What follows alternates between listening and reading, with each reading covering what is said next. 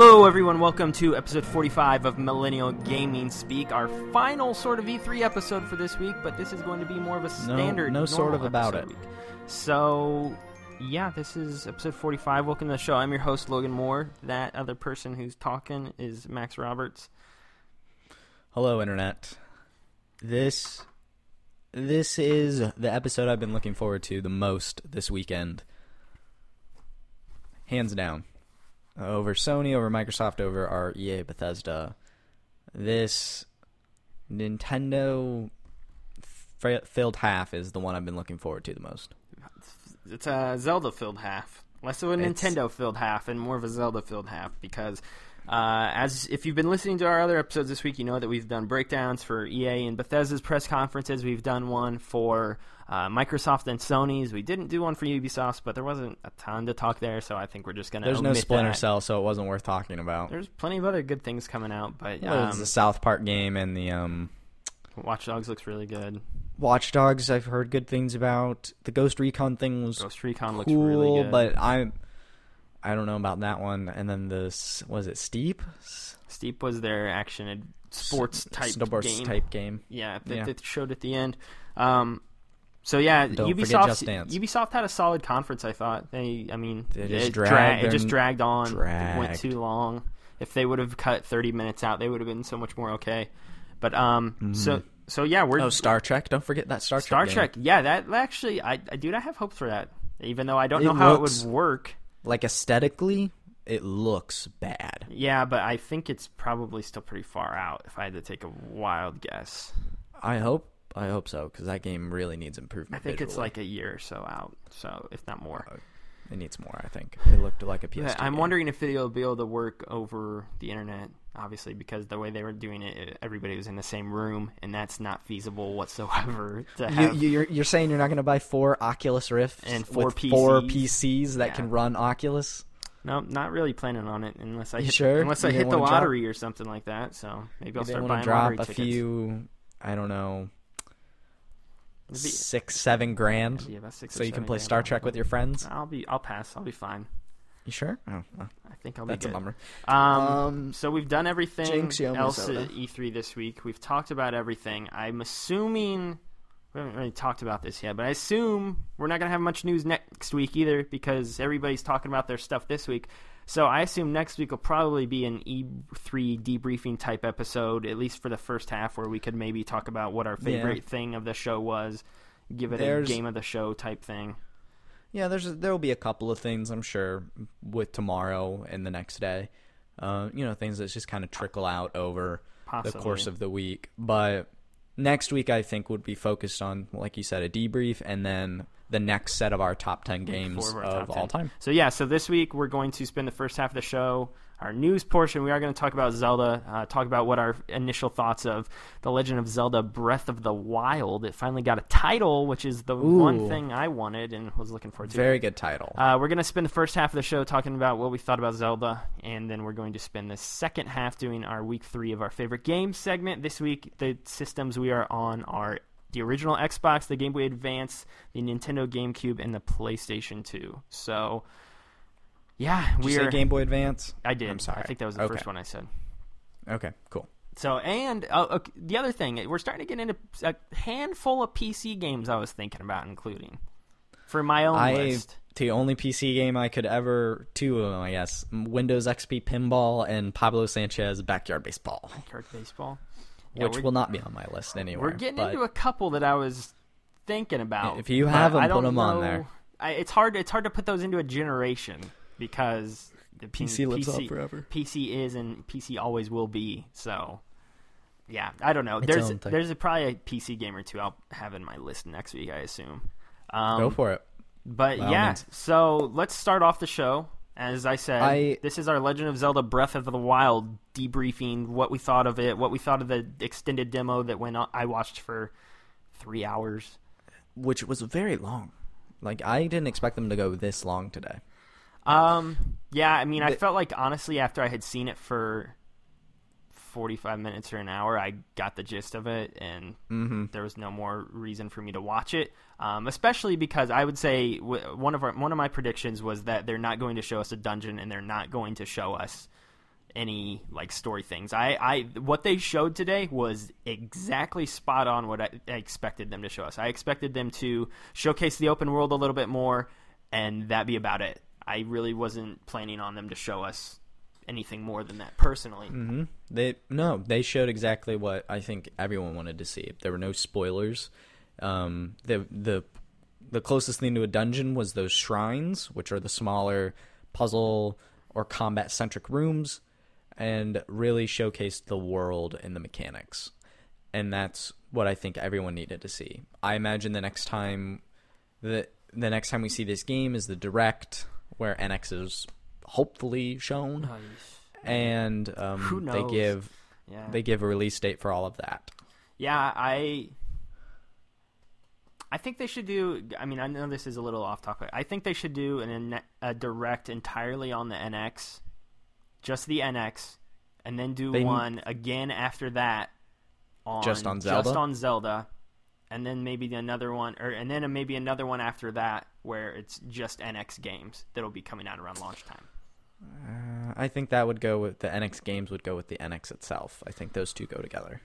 Possibly, but I'm wondering how much they could squeeze together. I'm wondering how much they're going to have to explain because if you remember the Wii U's showing, they had to spend a lot of time trying to explain how that thing was going to work. So, We'll we'll see, but there was you know this is the next Legend of Zelda 3D game. It's open world for the first time ever, truly in the franchise. Um, there have been really big environments to explore. I think the closest one to open world, and correct me if I'm wrong, but the closest to open world they've ever gotten Wind is Waker. Wind Waker, Yeah.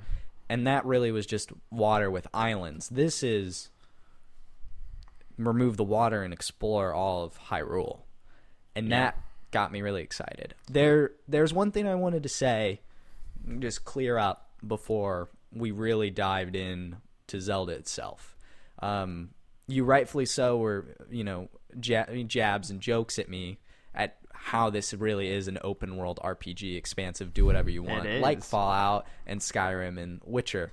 And you're absolutely right, you know. And maybe The Witcher broke my fear and distance from those type of specifically Bethesda games, and maybe they are something I would like. Um, and I just all those jokes are totally justified, and I loved them. But I did want to say, you know, maybe I am wrong about these games for my personal taste. Obviously, everyone loves them, so I don't think they're actually bad. I just didn't think they were for me, but they might be. Um, Yeah. But this Zelda game certainly is for me. yeah, I, I'm glad to hear you say that a little bit because I know you do bust the balls of Fallout's and Skyrims and the open world things that are you say are daunting. And I'm telling you, Witcher's They're- more daunting than any game I've ever played. So if you could, if you could do Witcher, I think you could do anything. And it yeah, so maybe of a deal. you know, I I don't think I'd get a Skyrim simply because there's so much more coming out this year that yeah. I want to play. No, I mean I don't blame you. Yeah, Um, and you know, maybe I just wait for the next one, like the next big Bethesda game, and maybe that's what gets me. Todd Howard mentioned um, Elder Scrolls, Elder Scrolls 6, 6? yesterday. I read, yeah, I read him talk about that, and he said that they have a vision for what they want to do with it, but they don't think they have the technology at their hands right now to create it. So it's going to be a couple years before they can really start putting in some It's work with the on it. Scorpio and the 4K. Sounds like it, especially since Mm-hmm. we saw Todd Howard in that Scorpio sizzle reel. So Mm. But anyway, I wanted to cl- I wanted to get that out before I freak out about Zelda here. Yeah. So okay. So let's get They- let's get our let- let's get a couple bullet point things here. So as we said, got a title, Breath of the Wild, solid title. name. Oh my gosh, Definitely, it's a great name. Definitely focuses on that open world and exploring Hyrule, and that's definitely the big thing with his game. That's the theme. Um, so we've got that. Also, to clarify now for sure, Link is a dude. Link is not going to be a female. there was a lot of speculation no- behind that. I'm personally There's no option or flat out just a girl. yeah, I'm personally happy about that. I to me, it's like changing Mario. I've talked about this a couple times, and I know a bunch of people disagree with me because Link's a different character, a different reincarnation in each game. But I it- don't. If it was a girl or you had the choice, I really don't think it would have mattered. It never seemed to make an impact on the story for me. It would have been cool, Um, I, but it's you- also did you cool hear that Link's reasoning though behind it? Yeah, like they tried to put Zelda in that position, but they didn't like Well, that. he or said he said it all dealt with the ba- balance of the Triforce. Or you, so you've got Ganon. you know, you've he- got Ganon. Link, he's the and- evil one. You've got Zelda. She's the wise one, and Link's the the courageous one. And so, if they would have thrown that off at all, they didn't want to have. I don't know. They just I felt like if they would have turned Link into a girl, it would have like ruined that dynamic they've built up over the course of twenty or thirty, 30 years, years. between all three of them. So they just It which doesn't. is which it is doesn't fine matter to with me. Yeah, it doesn't. I mean, whatever. I'm, It's cool, but you know, so name he's he's a dude still, which is fine. Um, open world, major throwbacks to the original Legend of Zelda, um, in the setting and design. I mean, that scene where you come out of your cave where you're asleep and Mount Doom or Death Mountains back there. I'm sorry, I was thinking Lord of the Rings. Jeez, um, get out of here. I just watched Return of the King like a week ago. It's right there. This world is huge. It's got um you can jump and climb on And practically anything? anything. Yeah. Yeah. Well, there was that shot in the trailer where Link is climbing this side of the mountain, kind of little inverted if I can angle my hand right. And then the camera just pulled way back and it was this huge mountain. I was like, I want to climb that mountain. Can I climb a mountain? I want to. You can climb everywhere.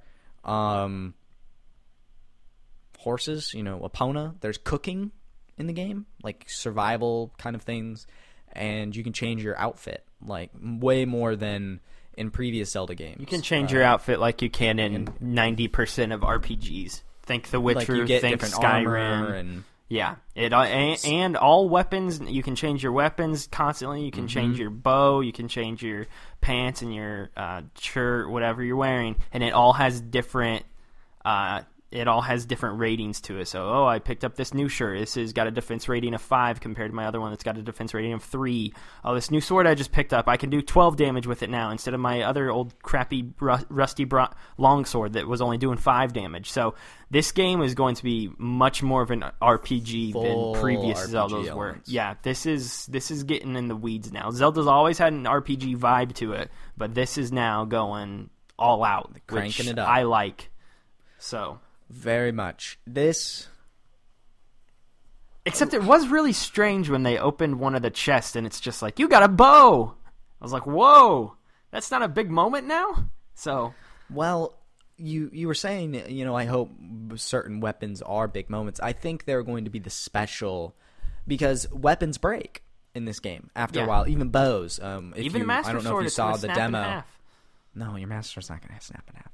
But I do think there's going to be the the ultimate tier weapons, and those are going to be your big Zelda traditional moments. Your, you know, you're going to get the mirror shield or the hook shot or um, some special bow. You know, it's always just been the bow in the games, but I think those are going to be the the really special dungeon moments. And you know, even in the shrines, you got a couple items like bombs and um, the magnet, the new thing, the magnet, which seems really really cool. Oh, you mean the uh, new item that is based on the controller for the Wii U, or the You mean the NX? NX? Yeah, I I hope not. That just is very very convenient. Um, very much a coincidence. I hope there. There were some things I wanted to specifically talk about the intro of the game because they showed the very beginning. yeah. or- So is that the intro? That was one of my questions. if anything, It there's going to be some cutscene before it, but that seems to be the very beginning of the game. Yeah. Oh, another big thing we totally didn't mention. I don't know if you were going to get to this in like two seconds, but there's voice acting now voice acting for Mhm. the first time ever. There's I mean, besides I think besides is- the "Hey, listen" scream from Navi. This is now the first time there's been actual voice acting in the game. I think that is some form of Zelda. I'm thinking the Uh, same thing too. I mean, which ties into my other theory that I wanted to get into a little later. But I do think that is Zelda talking to you in the beginning. Yeah, the I mean, I mean, she's got to tie in somehow. That that's the one thing they didn't talk about story at all. There's no, we have no, there was idea one about the NPC in the game. and one. he, you mean the King of Red Lions? yes, who clearly was that guy. It was so Or It great. seemed like it. So oh, yeah, it, it was good. He was just by a little fire. It was awesome. Um, the, beginning of the game, Link wakes up. he grabs this item. It's the the Sheikah slate, Yeah, um, which is clearly the the game's equivalent of a gamepad. The i- You- the it's on your hip. You hold it. You can mark things. You can do your map. Um, very few gamepad centric elements, though. Uh, the only thing I saw was is, yeah, the I magnet movement, which is you use the motion like that. which But is the game, strange. the game's been said to be fully sense. playable with the Pro controller, which does not have that. So it's strange, but also. So I brought it up to you. I was like, I'm, I hope that the lack of gamepad functionality is indicative of what we can expect from the NX because I know you and me just want just give us a normal controller to play to play with. I want the GameCube controller. Just give me the GameCube controller. Just again. something something similar to that. Yeah, just give us It's a basic my favorite controller. controller ever. And um, I love this thing. So I brought that up to you that there was a real lack of gamepad functionality, but at the same time, we've been waiting since the Wii U's inception. What is the one thing we've said?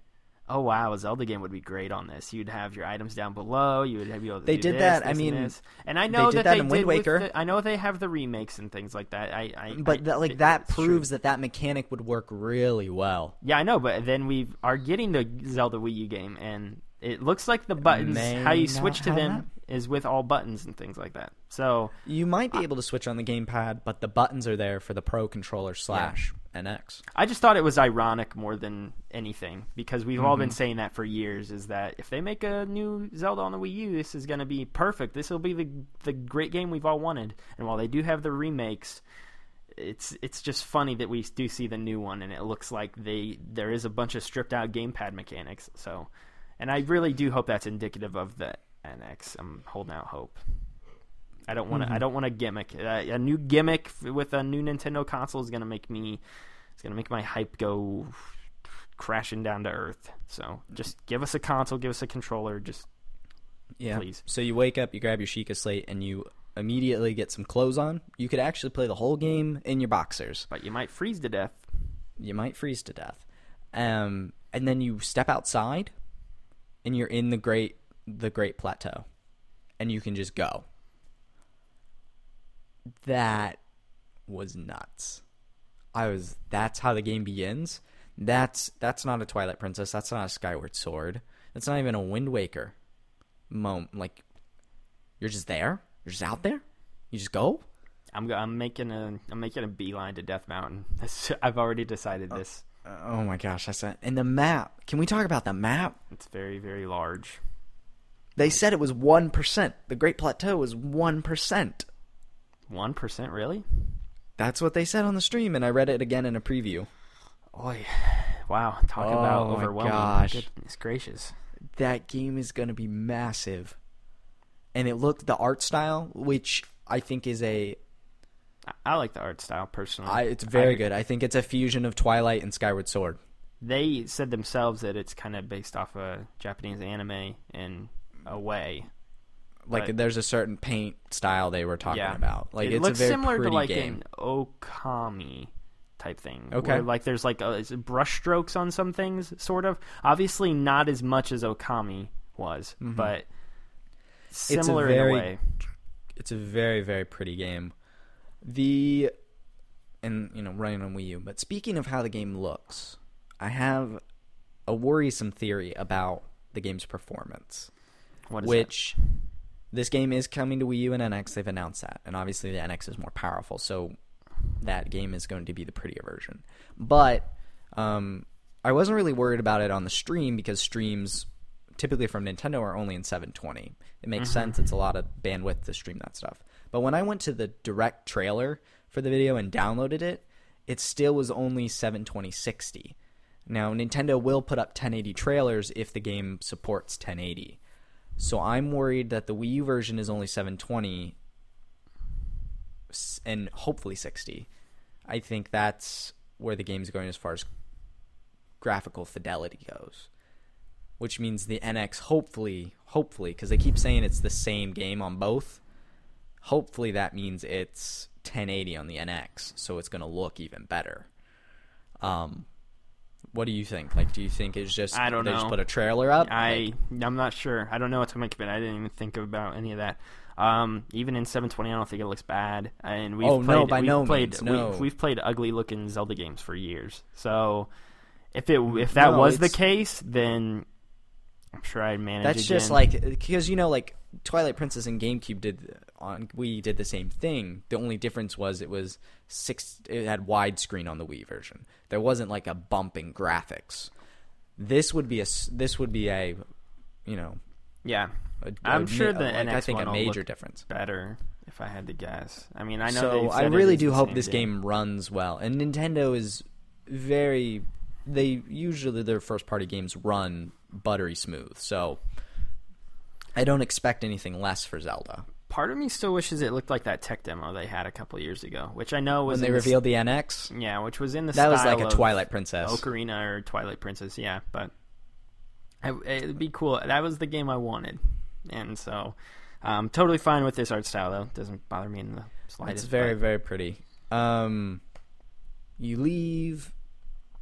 Gosh, it just seems so And I mean, expansive. yeah, I mean, from that point, it was basically just them running around, showing you, showing you everything you could do, fighting a Found the couple of enemies, you gr- picking up picking up all kinds of different stuff in the environment that you can eat for health, or things that you different can swords, cook, different there's- weapons, things you, you know can there's cook. cooking. You can start a fire and cook. That stuff reminded me of Thousand Year Door on the GameCube. Do you remember Zest's cooking? mm-hmm. Yeah. You just mix things and you got better items.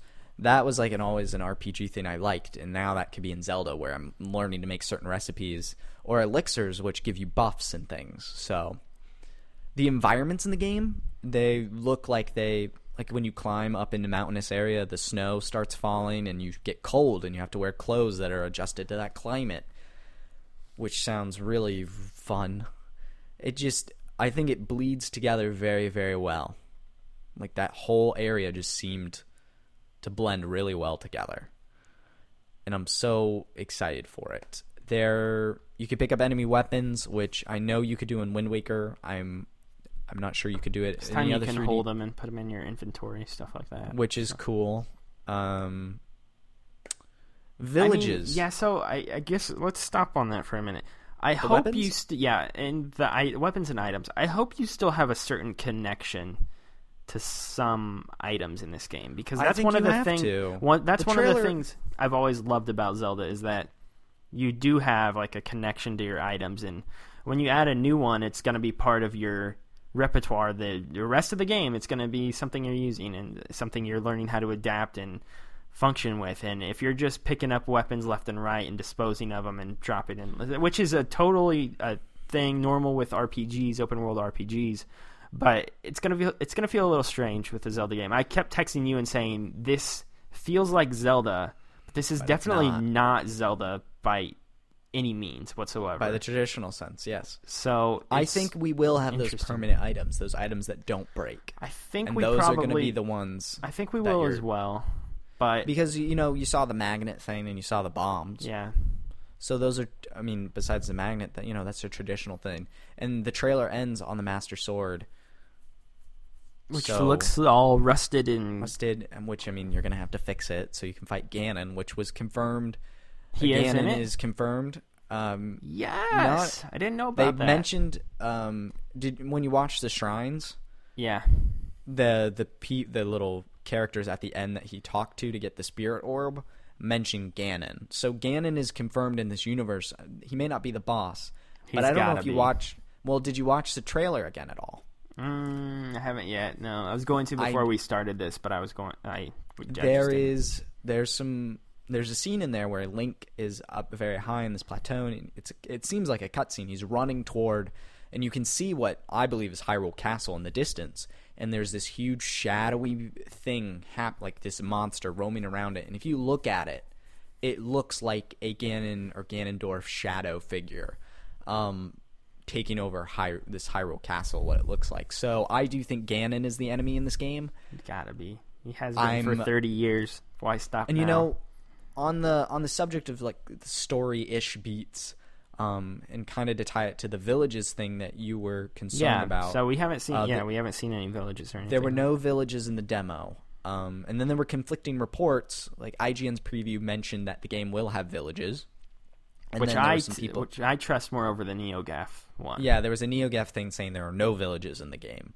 Um, but then, more recently, right before the show, Bill Trinen said on the stream today there were no villages in the demo because of spoilers.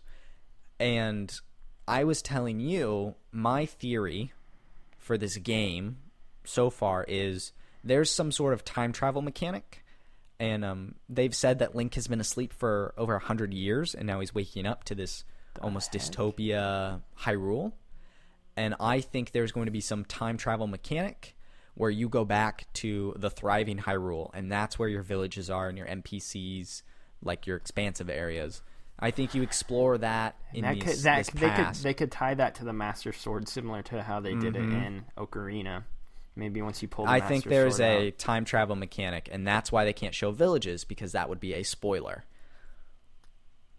yeah. That's I'm my wondering what the I'm wondering what the Guardian things are too, and how those fit in. And They're very old and um, They- they had to have been and involved. rusted. They have this ancient vibe to them. yeah, there's something they were definitely involved somehow in the past. Yeah, I wouldn't be surprised if we go back. So they did say. So I I didn't hear much of the story stuff. Um, so he did That, wake that's up. That's all from- I could figure out. He did wake up from a hundred years sleep. Yeah, I could see him going back to before he went to sleep and doing something there. And I mean, I mean, the freaking he's known as the hero of time throughout the entire Mhm. saga. So I mean, it makes sense that he would be traveling. I think that's pretty safe. yeah, I think Uh, that I think that's probably a solid prediction and probably something that we could see happen. I I would love that. Oh, you know, I would love to see villages in the dystopia Hyrule as well. You know, the only NPC we saw was the old man, so it's interesting to see how he will interact with the story, if at all. Um, speaking, Temple of Time looked like crap. what Temple of Time? The Temple of Time in the demo. Which That I'm- church thing that was to the oh, right. you think that's the Temple of Time? It is the Temple of Time. Oh, they said that. Yeah, I mean, when as soon as you walked up to it, the lower third thing says the Temple of Time. Oh, I missed that. Yeah. So, Oh, very cool. so yeah, that thing looked So- tattered and destroyed. yeah, I think all right, that even I think it lends even more credence to the theory. There was um I wanted to talk about the environments. Like I mentioned earlier, like the snow and stuff. Yeah, the variation But- in them. The HUD in the lower right corner, do you notice the temperature and the sound gauge? Yeah, I saw that. I, at first, I was wondering what it was, and then I was starting to get it the more I watch. I mean, again, they streamed this game for like three hours, so Yep. So the sound thing's just how much sound Link is making. So you can crouch and make less and sneak up on enemies. And then the temperature is obviously the temperature of the environment, which impacts you, like we said. One thing I know you were talking to me about and wanted to, you were a little bit worried. Like that was your, I think, besides the villages possibly not being in the game, I think well, I just yeah, I said if villages aren't in the game, that'll In be the the, first thing I'm disappointed in to hear. right. So, But I think the second thing was the music. Yes, which is a, so. Yeah, they talked about that, and they said that since it is so expansive, and you're going to be in this open world constantly. There's not going to be the iconic themes that you hear every time you go out into Hyrule Field or whatever, because sounds like majority of the game is going to take place in that open environment. So instead, they're doing sounds of the world. Obviously, the the wind blowing past you, the birds over in the tree. You're going to hear things Very that are subtle music. yeah, you're gonna hear things that are going on around you, and they'll they'll sprinkle that music in there periodically, but it's not gonna be a constant.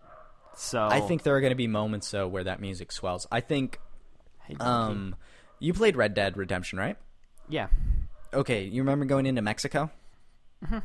yeah, and the music? I think when you get to big iconic areas for the first time, I think the music swells up. I hope there's still and well, one of the things I noticed, like even in the shrines, is there was constant music in the shrines, and so I'm hoping like when you eventually go into dungeons, because there will be dungeons in this game, even though they haven't shown it to us yet. I think it's instances like that when you're in the more closed areas that I really hope that there is constant music playing in the background because the iconic themes from the past Zelda games and the dungeons and in towns and things like that, that's the stuff you remember. And so I'm Right. hoping when you go into certain small locations, closed locations, you can that's when the music is a constant in the background and And so, and I, Right. I, if I had to guess, seeing that the shrine was like that, I would guess that that's probably what they're gonna be doing. Boss fights and things yeah, like that. So, but when you're in the open world itself, since it's so big and so expansive, they're not gonna play the same loop of the two minute song constantly in the background of the Hyrule mm-hmm. Field theme or whatever. So. Um, one thing my dad wants me to point out. Uh, he's texting me while he's watching this is the flower simul. He thinks this game has a lot of similarities to the um, game from that game company, Flower, in the the art style and the environment and things like that. This game, uh, on Aonuma-san said, it's he discovered while developing this game, it's okay to get lost in a game, and I think um, that's something games like Flower or Journey or you know other big games like just getting lost in this world. I think is one of the most important things from this game, and I'm glad that that's something the development team has discovered because previous Zelda games very much like to hold your hand. yeah, Um, and whether that's really hardcore holding your hand, like Fi and Skyward Sword, or even light lighter holding the hand in maybe um, the intro of Twilight Princess or something like that. Or, Well, I remember people complaining that the game. I remember it being pretty long. I remember having to go to a farm, but it wasn't like a Skyward Sword length intro by any means. Um, I know like Wind Waker was pretty loose-ish. I mean, you learned your sword and then you kind of left, but it still it took a while. Um, I think they've learned a lot from Western RPGs.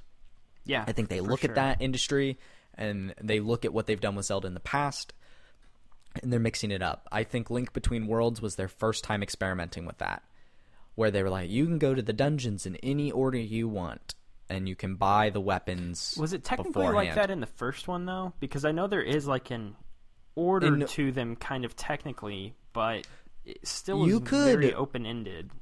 In Zelda, the original Zelda, you can if you can survive, you can go anywhere you want. Yeah, and so um, that's there kind, is a kinda how Link Between acknowledged order for the dungeons just to get certain items and like the difficulty spike but if you can survive you can go all the way to death mountain Like, you can do it if you Which know the environment You're going So, straight to Death game- Mountain, straight to that volcano, straight to that, straight to seeing them Gorons. there's if you i don't know if you saw the japanese logo for this game Yeah, I did. Um, but this is nearly like it takes a lot from the original Japanese logo for Zelda. Um, the first person to point that out I saw on Twitter was uh, John TV.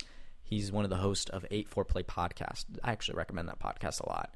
Uh, but he's a huge Zelda fan and a huge collector. I mean, he still has a sealed by accident, but he still has a sealed copy of Ocarina of Time Day One, Dang, which blows my mind. that's probably very expensive at this point. Yeah, the reason he even has it is because he he bought he pre-ordered it, you know, back then. But he, the reason he never opened it was is because Nintendo sent out early copies of the game because he was part of the press. So he just played the press version of the game, which is the, you know the same game. yeah. same- So he never had a need to open his copy, and now he just has this what would be super rare and very valuable. I mean, yeah, because Ocarina back of and the thing back then too is you open the game and you chuck the box. I mean, they were just cardboard. So Mm, well, he keeps everything in very pristine condition. You Yeah. should. I recommend you follow him um, on Twitter and Instagram because he sometimes he'll just go on a splurge and show stuff from his old collection. There's really cool stuff. I'll I'll look him up after the show. I'll show. I'll show you. Um, there is a limit at the moment of how many items you can carry. I'm sure you. I'm sure all of these stuff is upgradable. The stamina, items you can carry. Obviously, your hearts and things. I mean, yeah. I mean, if they if they're going full RPG at this point, then yeah. This game was my favorite thing I saw at E3. This was the best thing I saw. It looked it top looks to bottom. good. I mean, it looks good. It's it's what I expected, and I Well, don't say that well, in a bad way by any means, but it was definitely It's what I wanted. this is what I wanted. This is what I expected. I think though one thing that caught me off guard was how many RPG elements will be in the game. Like seeing seeing that Mm-hmm. every weapon is going to have an assigned value to it with the damage it can deal and things like that. That was surprising to me. Everything else though is a pretty much in line with what I was expecting to see from them. And that's good because I had some lofty expectations and I'd say for the most part it met them. Um, now it's Join just me on the hype train. Come on. Now it's I'll just- toot the horn. no. I'm good. Come on, join me. Just one, just one toot. Uh, I'm good. I'm gonna I'm gonna keep I'm gonna keep my I'm I'm trying to still keep my expectations tempered. Um, Just join. Just one chew. Just pull it once. I don't want to. Not right Come now. on, you know you want to. Um, Uh, I'm really hoping that the game does launch with the NX though, and I think they're that was my next question for you. I was going to say, is this NX launch? And see, that's why I'm keeping my in- expectations tempered because I don't want to be like, yes, it's coming, it's coming in March, and then I get the NX and it comes out, and then there's nothing to play on it because So do they pushed you- it back to fall I'm- or something like that. Th- kind of a follow up to that. You know, say the NX. NX is announced and Zelda's a launch game. It doesn't matter. Don't worry about peripherals and controllers or even what the console is. They just NX is coming and uh, Zelda Breath of the Wild is a launch game. Do you buy NX for Zelda or Yeah. do you just buy Zelda on your Wii U? I'm planning on buying NX either way, unless I just really hate it, in which case I'll play it on the Wii U. I mean, I'm expecting. This is like my last shot I'm giving Nintendo with the NX. I'm trusting them. Obviously, I haven't seen anything, and that's why I'm frustrated that they still haven't seen anything. I shown know us you're anything. frustrated. because I want to see it. and I'm planning on buying it the first day before I've even seen anything. Things out in, I mean, gosh, it's out- March. It's out in They say March. it's out in so it's out in nine months, and we still haven't seen anything. It's frustrating. I really want to see it. I'm gonna give him one more shot. I was disappointed with the Wii U. Um, the Wii, while I- really good early on in the life cycle, I think definitely stuttered towards the end.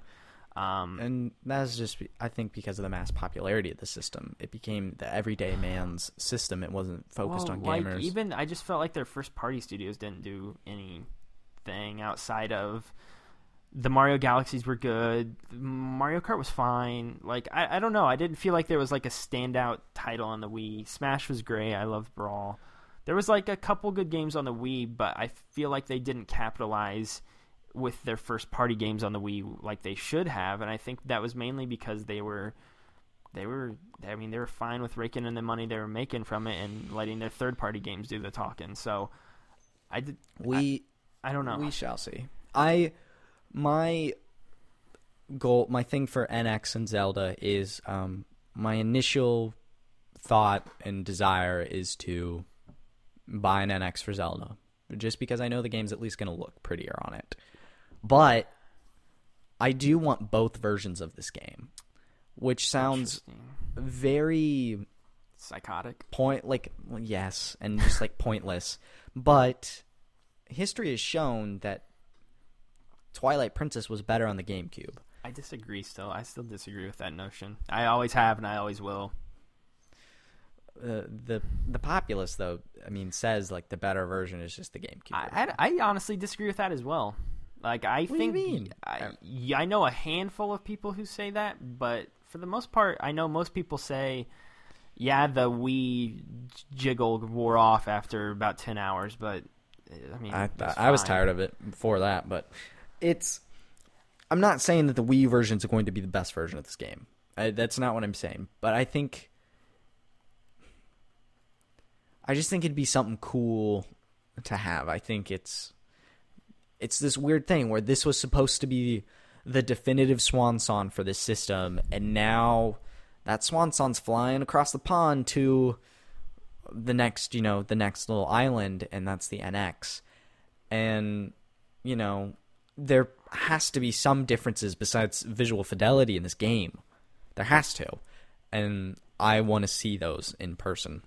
Will the real question is like Well, that I means mean, you're going to need to spend an extra sixty bucks at launch, assuming this all does launch like the day and thing date is do i get the wii u version at launch or you know No, or hold- do i get the off. nx version at launch? Hold on. maybe i I, I would hold off. i don't want to spend all that money Well, it doesn't day, matter believe because we the only thing we do know is that the Wii U and NX versions will launch at the same time, but we don't yes, know if we don't know if launch they launch with the nx day and date with the NX. That is what we don't That's- know. So, And I think, I personally think it does. And the reason they won't like, I'm, I think that's the plan for them for sure. Does it? Look at what it did for. Wii and Zelda. Miyamoto said something interesting today in the stream. I don't know if you heard this. They asked him something about the game, and he said, "Well, I haven't beaten it yet, but with as far as I've gotten, blah blah blah blah blah blah blah." I forget what they asked him specifically, but the fact that he said I haven't beaten it yet, I'm like, okay, how far along is this game? How how good of a build do they have put together now to where he can say I haven't beaten it yet? That, I'll tell you right that now, that Great Plateau ran very well today. Yeah, it, it, it, ran well. I thought it really went ran smoothly. I didn't think it had actually any issues that I noticed. Um, also, though, take that with a grain of salt. Though I'm sure Miyamoto-san is a very, very busy man, and just because he hasn't beaten it doesn't mean he, you know, he's just a producer. no, I don't. Not... I didn't mean that in a negative thing. The fact that he could even say I haven't beaten it, and the fact that he's because to me that implies that he could beat it if he would like, which to me says they've got at least a rough outline from beginning to end of. The game. I really think if this, this game point. wasn't coming to NX, we would get it this year. I think NX Maybe. is the reason this is a 2017 I, game. Yeah, possibly because they had to push development to make the NX version. Probably, yeah. probably, probably. Yeah, um, I think um, that just makes the most sense. But I like that they are launching a day and day with the NX, and they need to, as a company, do that because they need to sell NX units when that thing. What launches. if there's an exclusive NX system at launch, um, Zelda themed, like the Wind Waker Wii U gamepad, but obviously like the system's themed I after like it. They don't do that. I don't think it's no. I, I don't see. I mean, that. they've I don't never see that really. at all. They haven't done that with a system, I believe, since the GameCube, where they did. I think they did a silver one for Pokemon.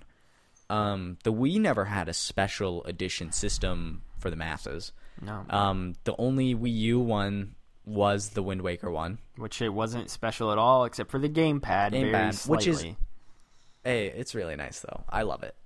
I do. I it's just a nice little touch. Uh, it's really weird. I mean, they do it with their portable systems all the time, so you know, I don't think they do it either. But that would be one way to treat the launch. Be a, there's be a there's one sure. more thing we forgot. What is that? Talk about Zelda and the amiibos. Oh yeah, yeah, I did forget about that. Holy! Cow, I already pre-ordered the Waluigi sh- one. Uh, but the Zelda ones aren't up yet, correct? No, they aren't. Okay, phew. The ones they showed They'll... today were prototypes too, so they they're okay. still a ways out. All right, I'm totally cool with that as long as I didn't miss a pre-order. Yeah, we saw um, three of them. We saw the Link and the Archer pose that we've Archer. seen on. I mean, from the original trailer, we saw Link riding Which, a horse, the Epona, whatever you want to call it, with a hood on.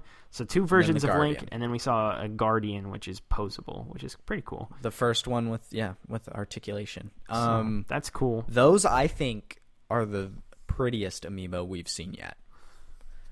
I the Archer, the, the Archer one looks real good. I didn't think the Guardian one looked good.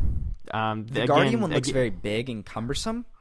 Again, they are I prototypes think, still, but the Guardian one they yeah. showed specifically on the stream, I didn't think looked very well put together. Um, the Archer one looks really good though. I like the Archer one a lot. The Archer, I mean, I I want to get all three of them. I even looked up uh, the Wolf Link amiibo prices because Wolf Link, if you scan it in, is an actual companion with you. Yeah, um, in the game, Fallout, which it seems it is. Uh, yep, the dog companion. It's very cool. Like I didn't expect that amiibo specifically to have that much functionality. Yeah, I expected it to be like a skin, like they traditionally do. This is a that is what Toys to Life should be. Yeah, should, I don't need I don't need Wolf Link, change. but it's cool. Um, I like I know I can get Twilight Princess for forty bucks right now with the amiibo on Amazon, mm-hmm. which you know I never beat that game. Which I got you should do. Temple. You should play it. You really should. You never even got to the best parts of the game. Yeah. So I know, like all those later I, temples a lot. So my brother really liked that game. He uh, he got to the Sky Temple. I think. I think that's where he got stuck. That's, that's like the last one. That's the last official temple, and then you've got mm. Ganon's castle at the end, and you've got Zant's fortress. Dun, dun, whatever. Dun, dun. So it's you know those amiibo looked really really good. I yeah. think they one thing is like an amiibo you know fan from the both of us. You know the Smash Brothers series is notorious for those pieces of plastic that hold up the figures. I That's what, as soon as what my friend said when they showed the new yeah. link. He said, "Where's where's his P stand?"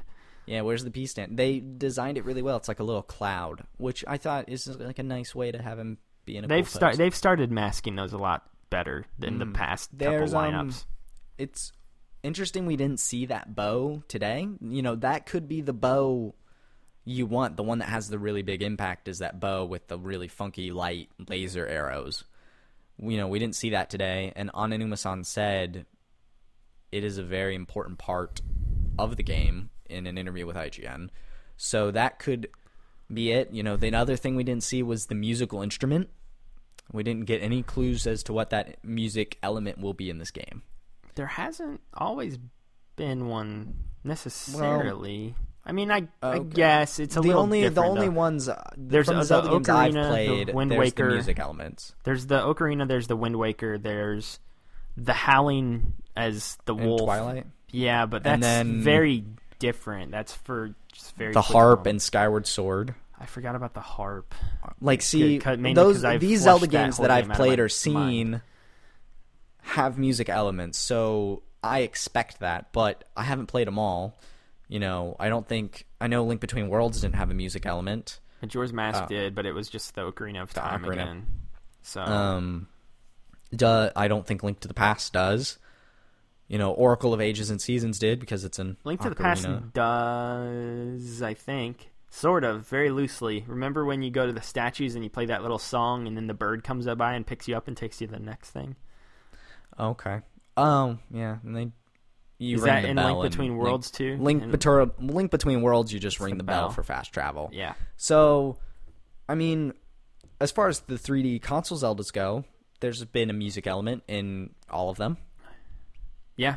Uh, we'll even if see- it's as dumb as a wolf or I like how much as- I like how much they're keeping hidden, and I like how much we're looking at this now, and we all think this is a very weird, weird Zelda game, and I guarantee you, by the end of it, it is very. I w- I don't want to say by the book because the open world itself is such a huge departure, but I guarantee you, as we progress through this game and get deeper into it, we're gonna end up having the Master Sword. We're gonna end up having familiar items. We're gonna end up wearing a green. Tunic. It's going to feel like a Zelda game. It's We're going to feel have- like that adventure. We're gonna have a green tunic. I mean, the things that the we haven't. shows up. Yeah, for sure.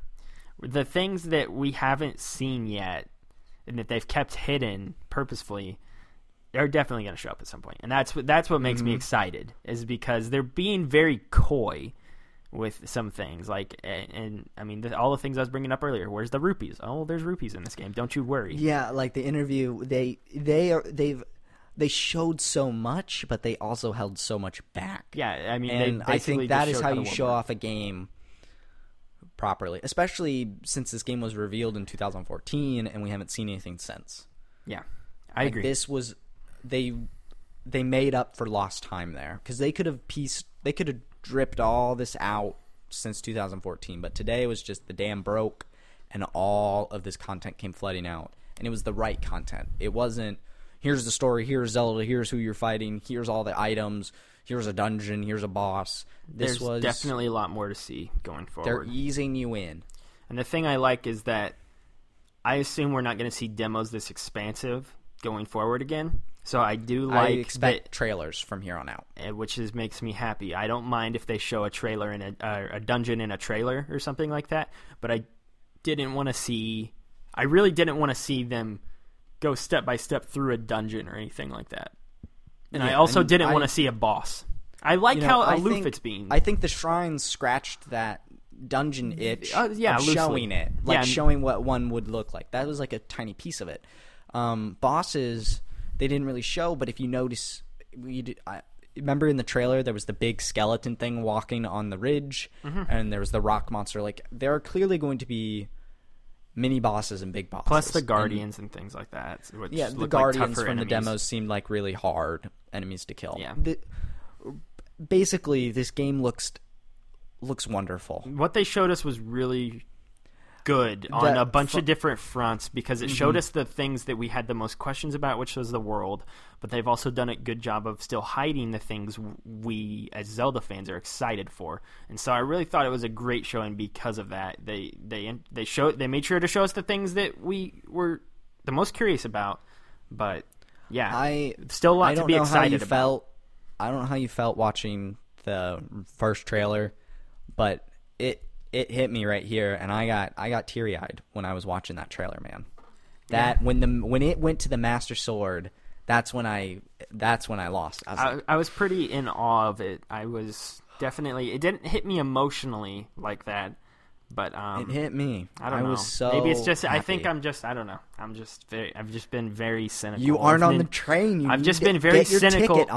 I've just been I'm very handing you the cynical of. Nintendo like the past like six months. So that Hop doesn't mean I'm not excited for this. So ugh, I can't wait can't- for you to be on the train. Zelda's like my favorite franchise ever. So I am very I very excited. So You're the bigger no- Zelda fan. Yeah, I probably am. So no one think that Well, I'm you- hate, At the you. very least, you've played more than me. yeah. At the very least, I think. I mean, I think it's safe to say I probably am a bigger fan than you. Honestly, you. I think it. I I would agree with that. I think. I mean, you this are, is my king. This is my Kingdom Hearts. Put it- that. Put it it, in is, that. and you get better games more frequently than we do, but it's okay. Don't you worry. Just join on the train. Just one chew. Give me one. Choo choo.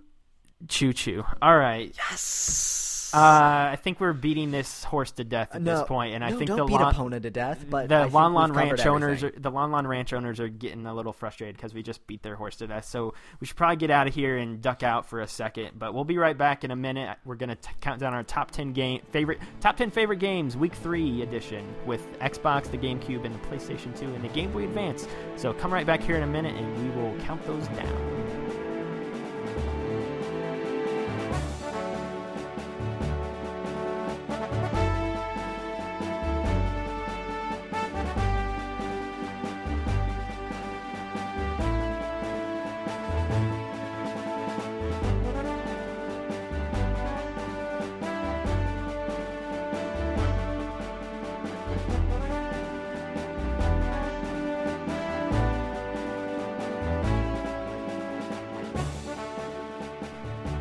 Welcome back to the show, ladies and gentlemen. I hope you enjoyed that wonderful conversation about Zelda Breath of the Wild. We're very excited to get our hands on it whenever the heck that is.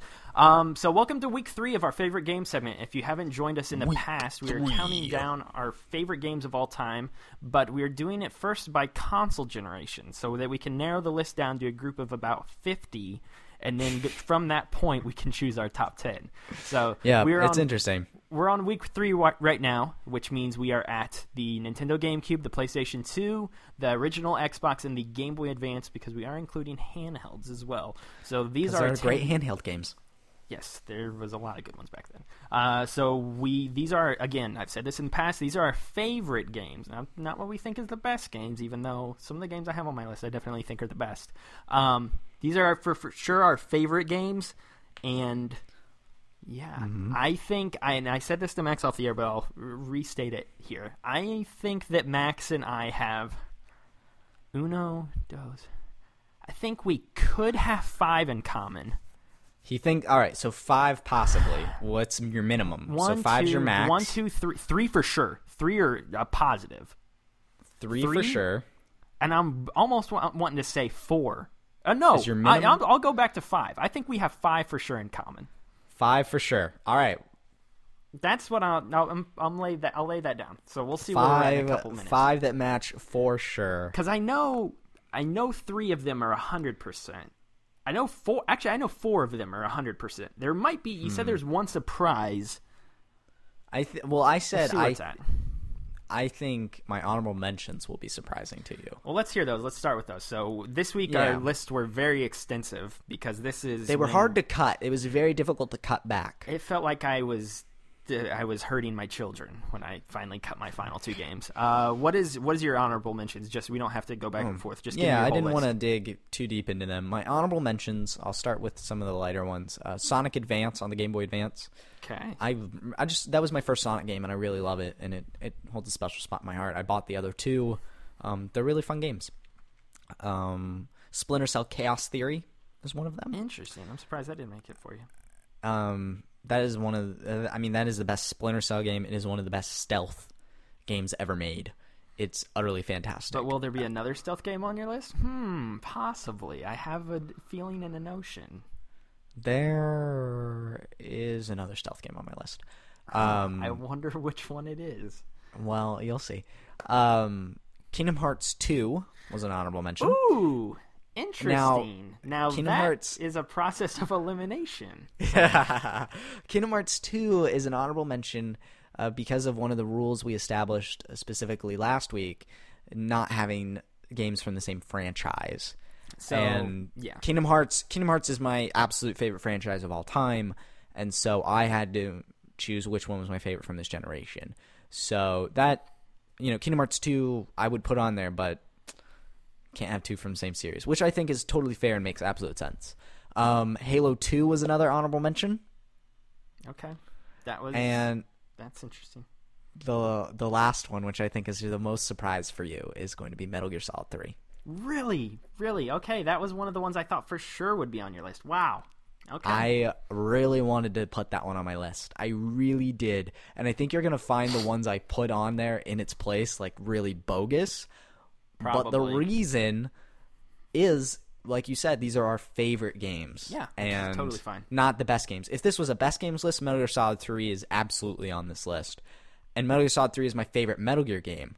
But I think out of all the other games I put on there, the rest mean more to me in some capacity. so we are. So I, I've to already have- knocked you down to three. Yeah, we're down to three now. So two surprises. Um, Oh, I love it. What still, are your honorable could still mentions? be five in common, but Could we'll, be. Yeah, we'll, we'll know. see. There's one that there's a couple that I think could, we could have in common, but it's going to be interesting. Uh, my honorable mentions: Resident Evil Four, probably the best Resident Evil. I played it on PlayStation Two. Um, I played thought it that was very. a GameCube game. It was a GameCube game. Came to PlayStation Two eventually. Oh, okay. So I played it on PS2 down the road. I, I burned through all those Resident Evil games at one point in my life. I went crazy. I think you should try the demo. I really do. It's super I- short. I thought It's about it such a- today. it's such a tone piece, man. Just try it. How long is it? It's it's it took me 20 30 minutes and that's cuz I'm scared and because I was just terrified to like Oh, I'll walk be places. horrified too. I, if I play it, eh, I'll think about it. I'll think about it. If You I play should. it, uh, if. I play it, it'll be like three in the morning one night this week with every light in my house off and my headphones on because that's how I play horror games. Even though I hate horror games, but so I put my headset on this morning and like made my room really dark. So, you'll I that's I promise. see that's how I that I, quick tangent. That's how I play horror games. I hate horror games, but if I am going to play one, you better believe I'm going all out. I I'm not gonna mess around. So, uh, Mm-hmm. you shouldn't. I, yeah, if if I play it, I'm still I'm thinking about it. I, I think I probably will cave and try it out, but um, very excited for that in VR. So Resident Evil 4 probably the best Resident Evil. I liked it a lot. It didn't hit. I didn't play it until years after though, so I don't think it resonated with me like a bunch of other people did at the time. Uh, Pokemon Sapphire, I put that as another honorable mention. Probably my f- right behind right I, right behind Silver is probably my favorite. I played like four or five playthroughs of Sapphire. My cartridge whiz. got so I, I was I was always playing that game every time I went anywhere with my parents because I mean back when you're a kid you, that you gotta go everywhere with your parents you can't they can't leave you at home or whatever so I was playing Right. that game nonstop. Mhm. So I know that feeling.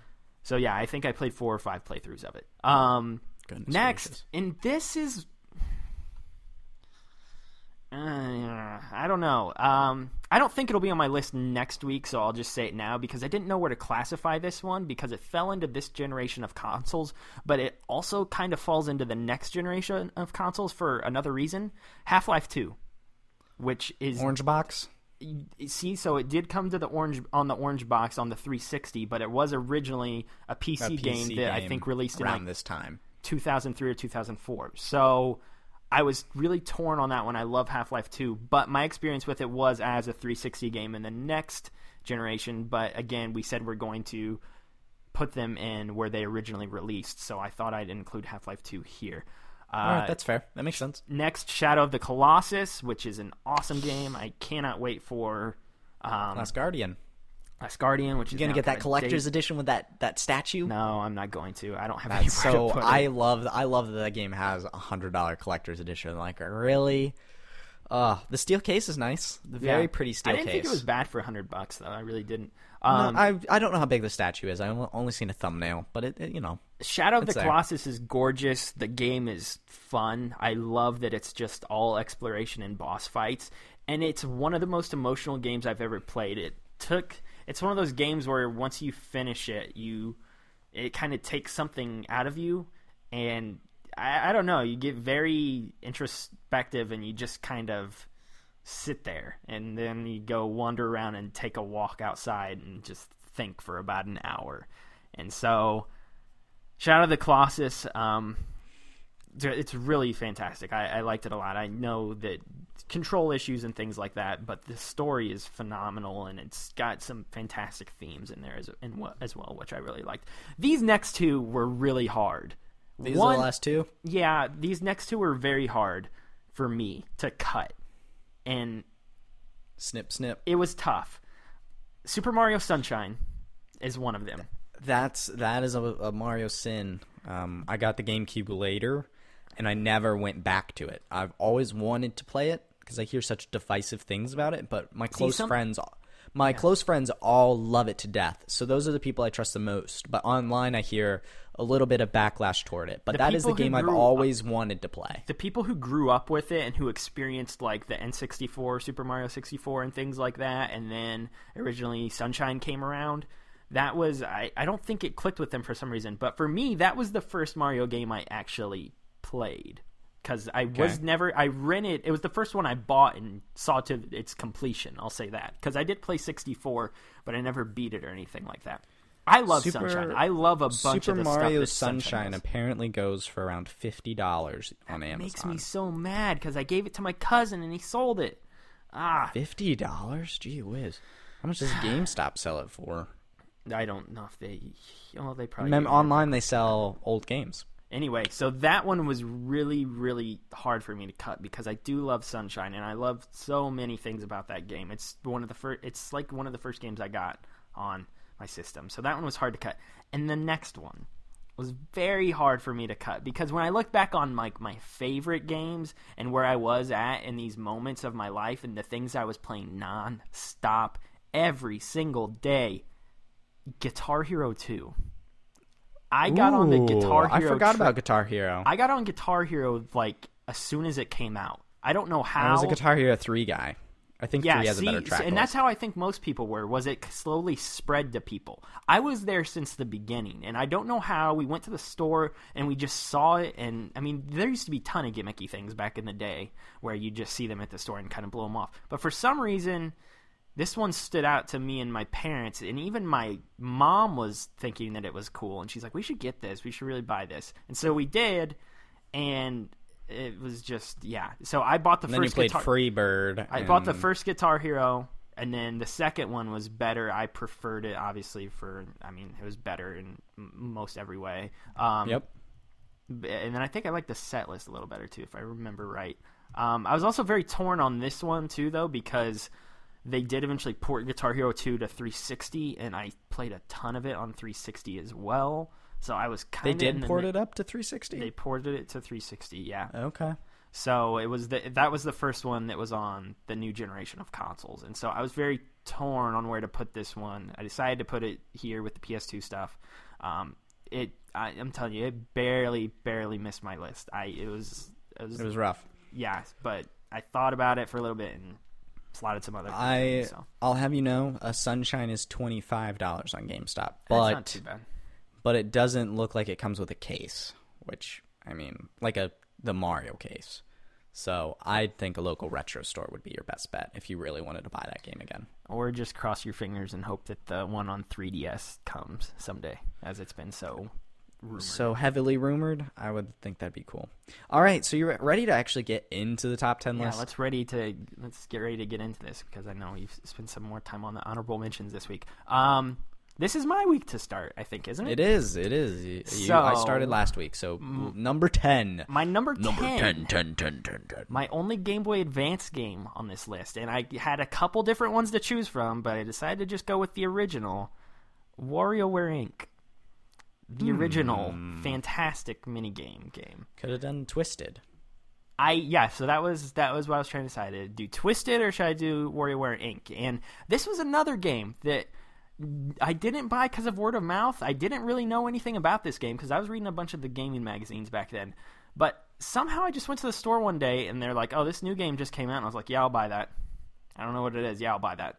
And I got hooked into that game. And so if I was anywhere when I was a kid, I was either playing mini games on Wario or I was playing Pokemon Sapphire. It was one of those two, and I felt like putting WarioWare Inc. on this list just because I talked about Pokemon last week, and I felt like WarioWare is the more unique game, and it's something I really remember from my advance back in the days, and it's a game I really greatly enjoyed. WarioWare would be a great mobile game for them to do. Yeah, it would. I would. And you could that. do microtransactions of like minigame packs and Yeah. get like five, ten mo- minigames for five bucks. It's kind of lost its way since they had they had WarioWare Inc. They had WarioWare Twisted. They had Touched. They had the Wii one, and then they haven't really gone back. Wii U. Since They did then. Wii U. Yeah, I know, but it was very different.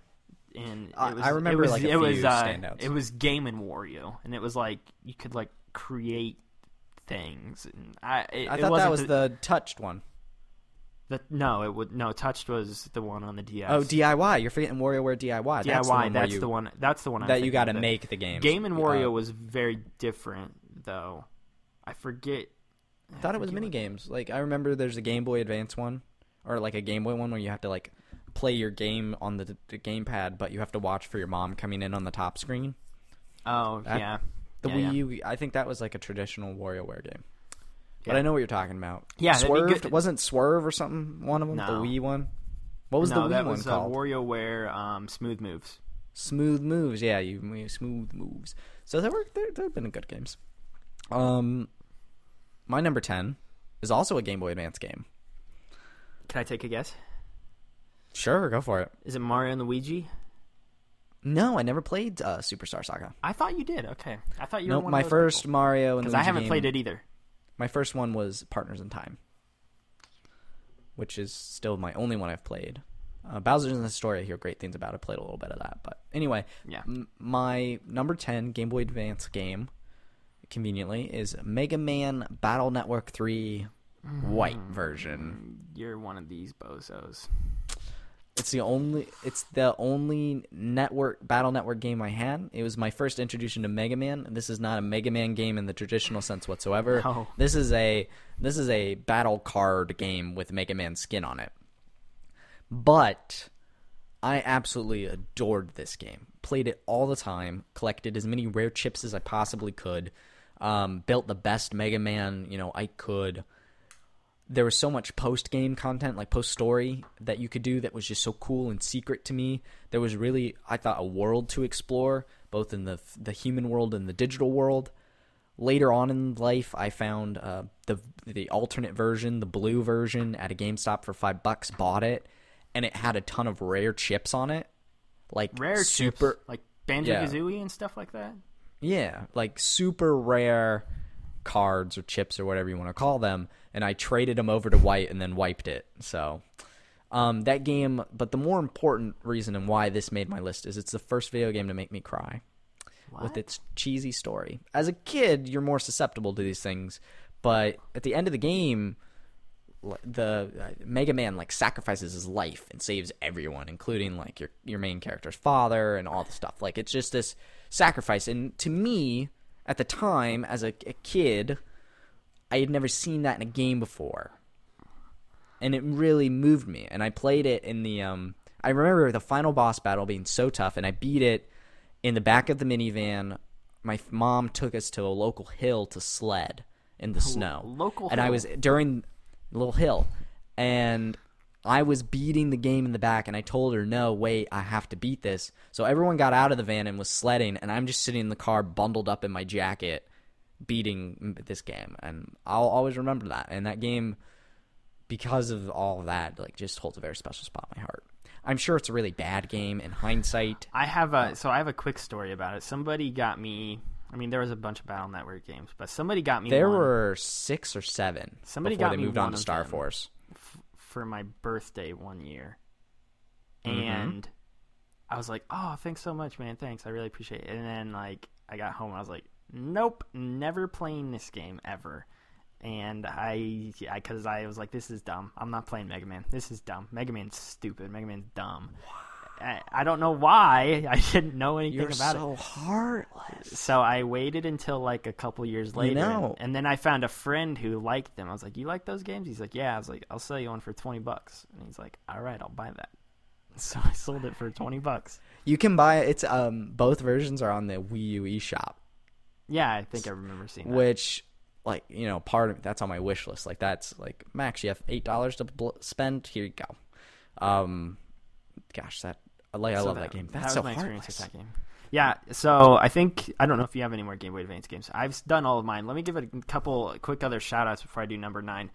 Oh my god! The, I know, I know. With the shout outs, Mario and Donkey Kong was really good. I love that game, Mm-hmm. and the Yu-Gi-Oh trading card games, phenomenal. If I Yeah. that was it was those three. It was Pokemon. you play those, it but not Mega Man Battle Network. Trading card games, trading card games, the Yu-Gi-Oh trading card games, and uh, whatever the other one I said, WarioWare. It was like those three. Those were the those were the three amigos that were in and Mm-hmm. out of my D- uh, Game Boy nonstop. So Number nine. number nine, I think you're going to be surprised at how low I put this one, but um, and timely with the episode, uh, Wind Waker, Wind Waker at number nine. Wow, that low. So I That low? I, it's, yeah, it's not. It's not a. Wow. It's not bad by any means. There, I don't really have any problems. With, well, I do have a couple no, I know. I know what you mean because it's not saying like every game after this is better than that. It's just your favorite, and that's Yeah, yeah. what's so surprising. I don't know. I love Wind Waker. I really do love Wind Waker, but I don't have an attachment to it like I do some of the When- other Zeldas. For the for the record, Wind Waker is my favorite Zelda game. I know it is. So, Gosh, um, Wind Waker's so good. yeah, I prefer I, I prefer Ocarina. I prefer Twilight Princess. Um, There's yeah. nothing like getting the boat and that music just swells. Yeah, I like it a sea. lot. I like it a lot. The, I think the reason I put it so low though was because I didn't. I, it took me like three years to beat this game, or two or you two years or something like that. Because What? when I got to the Triforce quest, I didn't know what to Uh-huh. do, and that Oh. stalled me for like a year. I put it down for a year, and eventually came back, and I was like, I need to beat this freaking game, and it took me a while. And I, I, I when you're a kid, you, I, did, I at least I, I did. I don't have the same mind frame as I do now, where I'm playing this game, I need to just play this game until I get this game finished with. Back in the day, I'd be like, I'll play Zelda tonight. Oh, tomorrow. Uh, I'll play this. I'll play Mario tonight, and it was just kind of like a grab bag. I could play whatever any night, and I also had a PlayStation Two, and maybe I'll play this tonight, and I, I, I don't know. It was just kind of a rotating cycle. I wasn't playing anything with regularity, so it took me forever to beat Wind Waker, and I think because I played it in such a disjointed manner, um, it really didn't have a hold on me as much as I think some of the other ones. I did go back later and I played through the whole game again, and I played it. Uh, I played it like all through at once. So I I have played it through in like A sitting, like a l- like, a one like- lengthy session. yeah yeah whatever you want to call it like over a course of a couple weeks or whatever. So Fo- a focused playthrough, no yeah. distractions. So I I like the game a lot. I really do. I wouldn't say it's one of my favorite Zeldas. I like it a lot though. I don't like the temples in it though, and the dungeons. Um, and I also don't like how few there are. I'd really only say there's about three in the. There- not, not three. There's about five in the game, which is very low Yeah. compared to most other. There were supposed to be there was supposed to be one, but they two more, but they cut them. I mean, you got the two in the beginning, you got the two at the end, and then you've got the one in the middle of the Tower game. of the Gods. Yeah, so there's really only five temples or dungeons, whatever you want to call them. And I mean, yeah, and you'd call the fortress is like a mini temple. yeah, like but it doesn't. It, does, it doesn't feel like one whatsoever, mm, really. No, So I, I, no, I wouldn't add that to the list at all. So I like it, but like my favorite thing about Zelda is the dungeons, and this Mm-hmm. one didn't really have them as much. So I I don't know. It's it's for a bunch of reasons that I think it is this low. Again, it's a phenomenal game though. Like if you haven't played it, please go play it. It's Please, it's, it's a Zelda play, game still. Please play the Wii U HD version if you can. Um, Yes. Besides looking way better, Maybe I'll play it- that. I still haven't played that since I owned it. Since I bought it. Really fantastic. I- I bought they that trim with my they trim Wii. that Triforce quest way down and the Swift Sail, and it's utterly gorgeous. Maybe I maybe I'll play that one because I haven't. It's a great game. I don't know. I need something to play. Figure it out. But what's your number nine? I use number nine, Luigi's Mansion. Luigi's Mansion. I thought about this one. It's a fine game. Never It left a mark. such on me, a though. such a wonderful little spin-off title. It's really unique. think it- There's It is. It like nails it. the atmosphere. Uh, I don't know if you knew this. It was actually originally a fishing simulator game, and then I think I did hear Miyamoto.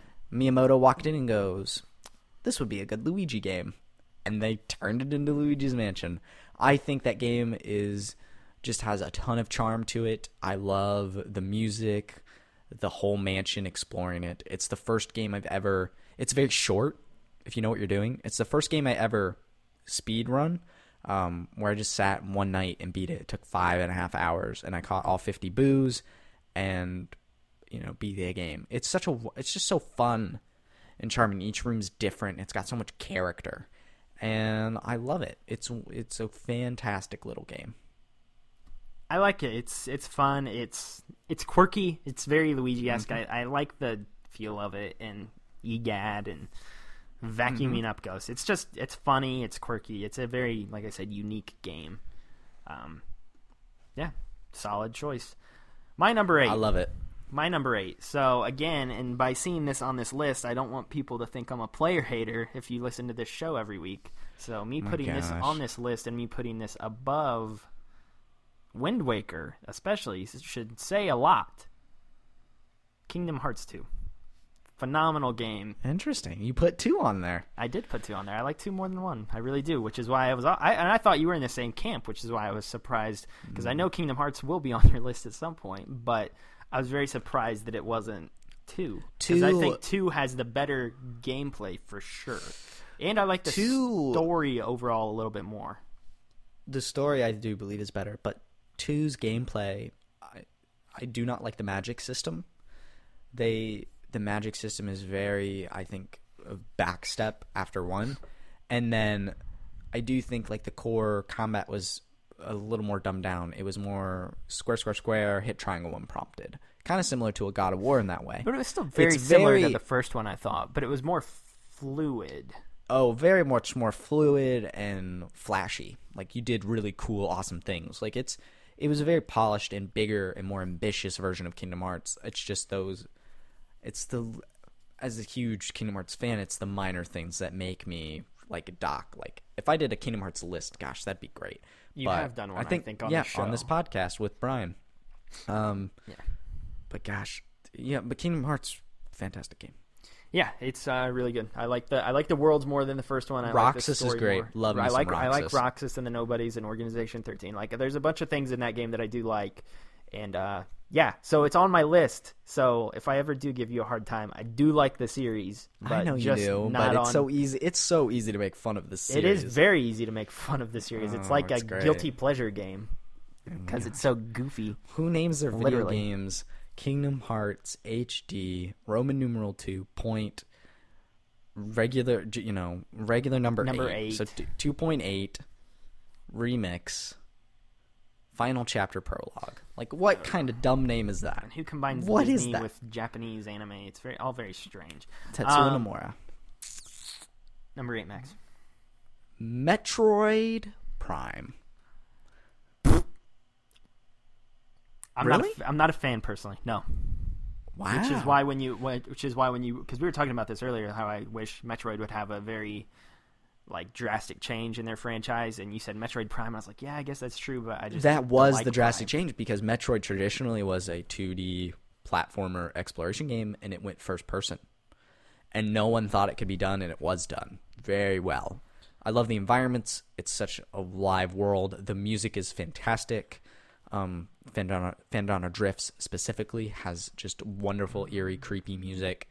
It really captured the spirit of the Metroid games, exploring isolation, and put it in this first person game. Um, it's I think a very pretty game. It holds up very well, I think, and it just has so many. It has such great attention to detail, and you know the launch of this game is also very interesting because it launched alongside uh, Metroid Fusion for the Game Boy Advance, and that was your 2D Metroid. And people look back at Fusion, and it's a little chatty, um, hold your hand a little bit. So it's kind of a different Metroid experience, which is where the franchise eventually went, especially with Other M. But Metroid Prime, when that launched, was the, in fact, the more traditional Metroid in that sense, and it's. You know, it spawned the Prime trilogy, or I guess, yeah, the Prime trilogy, with trilogy, one yeah. with one on DS. So Echoes and corruption. Mm-hmm. And I think that was one way they made Metroid relevant again. And then Yeah. now we now we have nothing. It was a very Now it's nothing. Yeah, now it's nothing. Now it doesn't exist. So I love I love Metroid Prime. they're they're fine games. I've always thought they were a tad overrated. I, they just never clicked with me, and I don't dislike Metroid or anything like that. But I thought there were better shooters. And Have you I tried just- them on Wii? I have played Metroid, the one I've played the most of, so I haven't played any of them to completion. But um, I played Metroid Thri- Prime Three all the way through, and uh, Okay, it was a fine game. because there is the trilogy, which Yeah. was my first Steelbook, and that takes one and two, gives it the sixteen point nine, but it also gives it Wii controls, which Yeah. is really a great addition. it works to the well. game. Like the, it works well. They work well uh, control wise, and they they're fine games. They're not bad by any means, but they're just games that never clicked with me specifically. And I don't know why that is because yeah, like I said, they're not bad, but I don't know. Just nothing I cared about when I was a kid, I guess.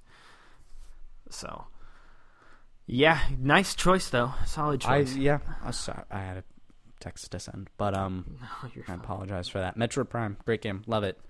Um, number seven for me. This is one. So I had. This is weird. I had my list like set up in a way, I- and I don't know how I did this, but like I had like my 10, 9, and eight slots set, and then for some reason, whichever game I was gonna cut out of this like group of three I had, I knew I was gonna slot in at the seven slot, which sounds That's very weird. strange. Yeah, it is very strange. You normally would cut nine or ten. Yeah, but I left some of the other ones in there because I thought they were more important.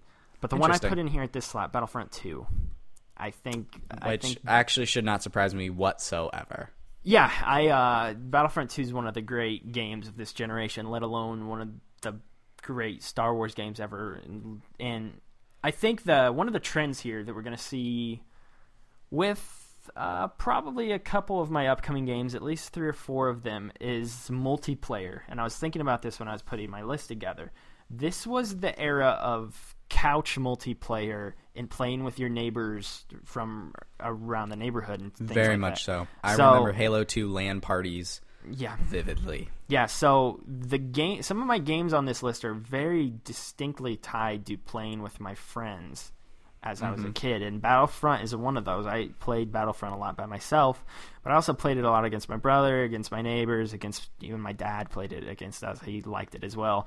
And the addition of the space battles, the addition of uh, all of the all of the different classes, the fact that you could play as Jedi and the f- other characters from the movies and things like that. Battlefront's awesome. Battlefront 2 is great. I don't think the campaign was good or ever was good, which is why I don't understand why people were complaining that the new one definitely needed one. They just, when I think they wanted a Star Wars campaign more than anything. the the campaign in this game was the multiplayer copy and pasted into campaign missions where you did nothing but what you normally do in a normal multiplayer game anyway. So I don't know why people complained about that with the new one. I digress. Battlefront 2 is awesome. I really loved it. I sunk a stupid amount of hours into that game and it's incredibly fun. So it's my 7. My number seven, Mario Kart Double Dash. I had a feeling this would be on there for you, and this is one that I'll say up front is not on there for me because it's not one I ever purchased. It was one I that like my neighbors had, and I played a ton I- of them. I never owned it either. I played didn't? it Okay. at I played it at my friend Tony's house all the time. Yo, And- Tony. Kinda. But I actually didn't own it until recently when I bought my second Wii. Um, they kind of gave me all their GameCube games with it, and I got this really nice edition of Du- uh, Double Dash. Double Dash is, I think, the last time the Mario Kart series was risky and imaginative, and with the double cart system, you know, two characters, one cart. I think that lent more strategy to it. The game is super fast. I think it's um, the fastest Mario Kart up until Mario Kart 8 as far as a sense of speed Yeah, I would agree with you with that. it's has some of uh, you know we talked back when Mario Kart 64 was on our list. This is you know Mario Kart 64 is the tracks I look forward to the most in retro, and then it is Double Dash. And These then that, stages that baby park. Oh, exactly like this is a game you just stayed up late at night with your friends and you just play it over and over and over. It had such cool modes. I remember 100%ing this game on my memory card, borrowing Nice. friends' copies. Like this, you know, there was that special like the all cups where you did all four cups in one sitting. Like that Yeah, I remember that, that. game is just so good, and it. I think it's the last decent battle mode. I mean, N64 Yeah, I had the better one, but this you. was the last battle mode that was of anything of significance or importance to the franchise, and it's a game I'm abs- absolutely reminiscent for. Um, I'd love to pl- play it every now and then. Mario Kart parties, when I have them, that is one of the definite ones we play when we uh, boot boot up the Mario Karts. I love Double Dash. Yeah, it's a very good game. Uh, again, I didn't own it, so I didn't play a ton of it, but it is. I would definitely say it's one of the better Mario Karts. I'd say eight, Double Dash, and sixty four are the three best for sure. I'd throw Um, DS in there. DS is very good too. I always forget about DS. I don't know why. Um, DS is the one that made it online, like online Mario yeah, Kart. yeah. was- No, DS. I played a ton. That was probably one of my most played DS games. Um, I don't know how I always forget that. Um, number six for me, again, following in the same vein as the previous game with uh, the multiplayer and why I adored this game, Halo Two. I was gonna say Halo 2. Halo Two, yeah. Um, Stellar I- campaign, even better multiplayer. solid campaign. I never really got into Halo. I always had an Xbox, but I never bought Halo. I knew about it. I played it. I thought it was fun, but I didn't really start getting into it until later on. And I bought this fairly late after the game had come out, but my friend had it, and I was going to. I went to his house like a couple times a week, and uh, I, we would always end up playing it just multiplayer, one on one versus versus each other. And then uh, slowly we started adding my brother to the mix, and then me and my brother were like, okay, let's buy this game, and so we bought it ourselves. And then we would have Halo parties over at our house all the time, and it was it was nuts. It was really fun. Again, another game my dad used to play with us a lot. He used to like to play a lot of Halo with us. Um, I, I, yeah, the campaign's fine. Campaign's cool. Um, it's there. Um, but 95 percent of the reason why this game's on my list is because of the great memories I have with the multiplayer. And Right. um, if I would have had an internet connection back in the day, I can only imagine how much I would have played it online. So, Halo 2, it's awesome. One of the great games, multiplayer games from my childhood. I really enjoyed it. Number six for myself. Super Smash Brothers Melee. Ah, okay. All right, interesting. We're getting pretty real here. Yep, this uh, Melee I've sunk over 200 hours in. It was my very first GameCube game. I have every trophy. Well, you have to sink Um, 200 hours into it to unlock Mewtwo. Wasn't No, that I like did the, Mewtwo the wasn't other that the rumor rumor back in the day? Yeah, I think it was 75 stars though. Yeah. was like the one way. Um, gosh, this game still is played to this day. Yeah, it still This has game- a thriving community. This this game has an unbelievable legacy. I, you know how I said I play Mar- Double Dash all the time with friends. Melee is even more than that. I mean, there's I remember battles from that game. It had a fantastic uh, experimental adventure mode, classic, so many different modes. It had all these cool stages. Um, its speed is unrivaled in any of the Smash games. The It's so roster, t- the roster is so solid and it was so expansive at the time. so expansive. In compared to the hindsight, it's all clones, but Yeah, that's they're, true. They're tweaked minorly to adjust. They're really cool.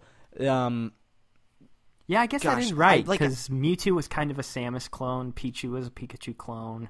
Who else was in it that was new? Young Link was a Link clone. Marth, Roy and um, Marth, while unique Captain and Falcon, and- Ganondorf, Falx, Falco, Mario, Yeah. Doctor Mario. Yeah, that's true. They are all clones.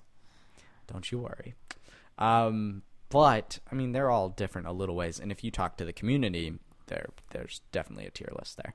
Um, I don't think there's anything else I can say about this game except it's fan flippantastic, and it's in my number six. Very good game. Again, the multiplayer stands out. Is yeah, I played a lot of that game. Um, my number five, one of the great RPGs from this console generation, and the one that I know is on Max's list. It's Paper Mario and the Thousand Year Door. It is. Uh, Mm-hmm. We, we could talk about it now, or we could talk about it in inevitably in a couple minutes. Um, it's yeah, it's it's phenomenal. It's really one of the best RPGs ever, I think, um, and one of the best of this generation.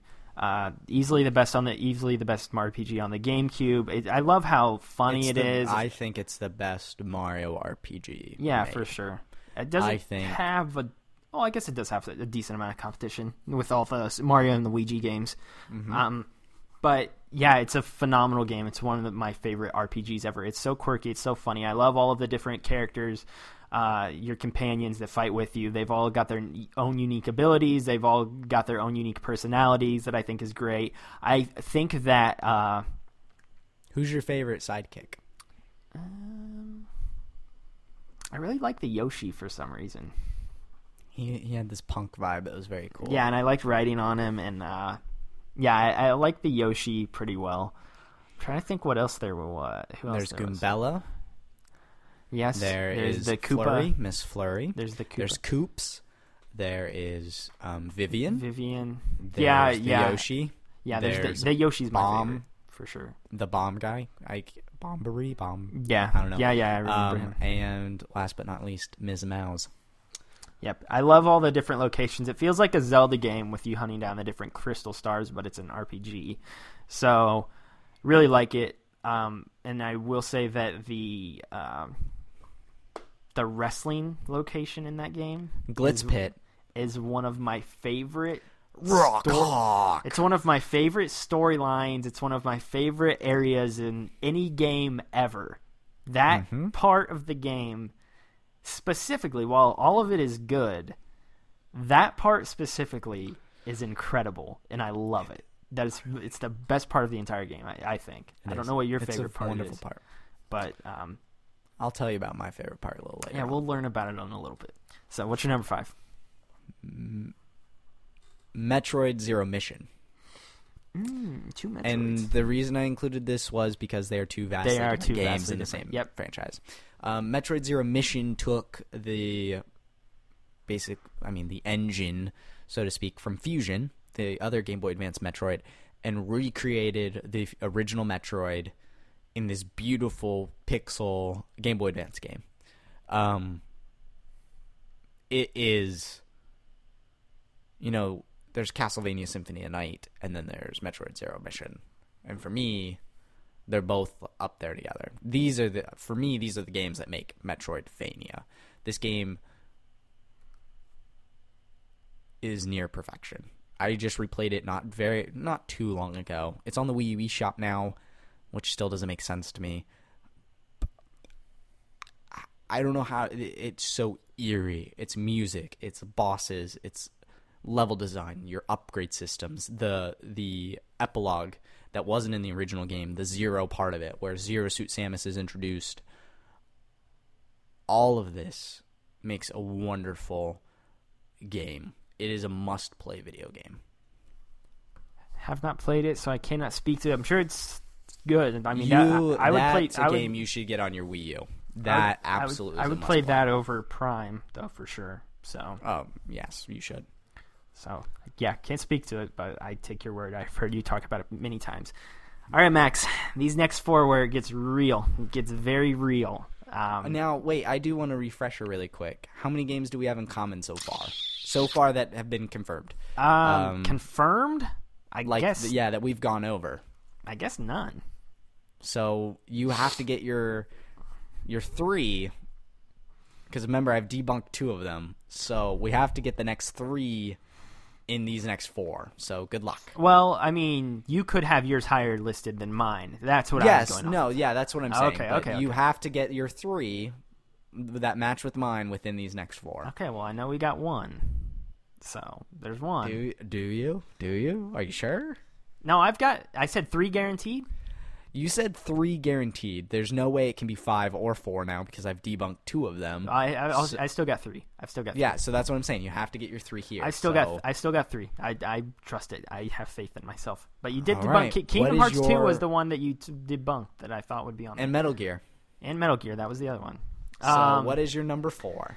This is where it gets hard. This is where it got really hard, and um, I wanted to put this specific game much higher because it is honestly, when I think of favorite games ever, this is up there, and this will give you an insight into what was going through my mind last night. Because number four is Spider-Man Two. Ooh. Yeah, This no, Spider-Man 2 is a fantastic game. This is one of my favorite games ever. I can't tell you how many hours I spent only swinging around the city. I would I, mm-hmm. I would go back to this game constantly, not to do it, not to play any missions, not to not to play a new story playthrough. I just felt like I, I want to go spend like an hour just swinging around the city, and I would do that all the freaking I don't think time. any other Spider-Man game has nailed it quite like that as far as the web slinging. And as far as the city goes too like i i mean I, years after i had got the game i was still playing it and figuring out new things and oh shoot i just i just hooked onto this helicopter and i'm gonna have it drag me over to ellis island and i'm gonna hang out over there and climb the um, statue of liberty like you could do a bunch of crazy stuff like that it, that uh, if you tried hard enough, you could figure out how to do it. And uh, the game's just great. I mean, it's a light. It's probably one of the best licensed movie games ever, if not the best. Um, it's very based Most very certainly one of them. based very loosely around the movie too. And uh, I mean, it's got some of the same points, but for the most part, they introduce a bunch of cool characters in it: Black Cat, Mysterio. Um, I think Shocker's in there as well, as, as long along with Doc Ock. Wasn't Rhino in it? I think he Or may am I thinking of the PS1 game? he may have. I forget which one he was in. I. Definitely in the PS1 game. He's in that. Ultimate Spider-Man for sure, but Hmm. I can't remember which is another game I actually very much liked. Um, Spider-Man Two, it's a phenomenal game. I love game. Spider-Man so much. It's one of the great open world games ever. Probably the first great open world game I'd say I ever played. Um, and I'm just yeah, I'm forever in love with that game. And I Insomniac, please. Warm my, screw it up, Warm my warm my heart. I don't think they'll screw it up, but if they could make me have those same feelings I felt when I was 11 years old playing Spider-Man 2, then yeah, they got they've mm-hmm. got something good on their hands. They have they have the magic. My number four. So let me see. Let me see if I know what your next four are. I think I know what Just guess number four right now. one, two. I know what three of them are. I You don't know, know, three of them. You're confident in. I'm three. very confident in three of them. Yes. okay. My uh, number four, and I'm telling you this right now. This is the one that's going to make it or break it for you if we have three or not. All right, bring it on. Sly Cooper Two, Band of Thieves. I didn't even think about Sly. You are Oh man. Oh Sly Cooper- man, I didn't even think about putting Sly on my list. How did that? S- oh man, how did that slip through? Yeah. Dang. Now, Dang. Yeah, that would probably crap. have been on now my list. I feel really bad because I feel like I screwed up the name of it, and now I have to look this up. Sly Two. Sly Two, Band of Thieves. That's what I said, right? I don't know. Because three is Honor Among Thieves. Yes, that's okay. I didn't screw it up. It is Band of Thieves. Okay, I don't feel bad now. Sly Two Band of Thieves. How it took the I first game. forget about this that? is this is one of the this is a great sequel. This is how you do a sequel. Open environments, pickpocketing, fantastic story, fantastic bosses. Um, the episode seven, I believe, the train robbery is one of the great Oh, Yeah. one of the great missions of all time I love- because I there's lo- no boss. It's solely prepping for this train robbery. Oh my gosh! I also The- love when Bentley Bentley is the character is alone ha- and, and you have to save time to them. Yeah. and it it ends on a very dark note. It ends The game Murray, itself? Yeah, the game. Oh, yeah, yeah, Bentley's 'cause legs Bentley are parado- broken, like he's paralyzed. paralyzed, yeah. Murray goes into a depression and leaves. Like every, it's a dark ending. Yeah, Um, about that. It has such a charming cast. You know that game is the best Sly Cooper game. I don't know think it's I forgot about that. I'm very frustrated with myself because that probably would have been on my list too. It's it is a m- wonderful game. It just made everything better about it. You could play as all three characters for the first time. So you could play as Murray and Bentley, and they had unique styles. They weren't copies of each other. Yeah. There were different parts of the map you could only explore certain people, which is only, cool. You can only do certain missions as certain people and things like that. Yeah, and you know it. Some people look at it and go, "Well, they just stretched it out because you fought every boss twice." Um, in some capacity, you fought the tiger guy twice. You fought the spider, and the um, you fought the buffalo. Like you fought everyone twice except the lizard. Um, That's true. I the one thing I will say about that game that I didn't like was uh, Clock-La or Neyla or whatever her name was. Clock-La. Yeah, well, I mean, she's, she's a end- very poor bad guy. she her yeah her motives like aren't there but you know it's the the twist you know ah, she betrayed you. Um not there are iconic moments like the dance scene with carmelita where you're in disguise in the ball. That's so great. Each environment is vibrant and different and feels unique. It's fun to explore and find all 30 bottles and get the special moves. This game is how you make a sequel it's wonderful. I agree. it, it really does improve on everything from the original one, and the collectibles, finding the bottles, and things like that. I love that. Yeah, there's a there's it's the best in the series still. So. Mhm. For me, it goes Sly two, Sly four, Sly three, and the or no, I'm sorry, Sly Yeah, Sly 2. Sly four, Sly one, and Sly three.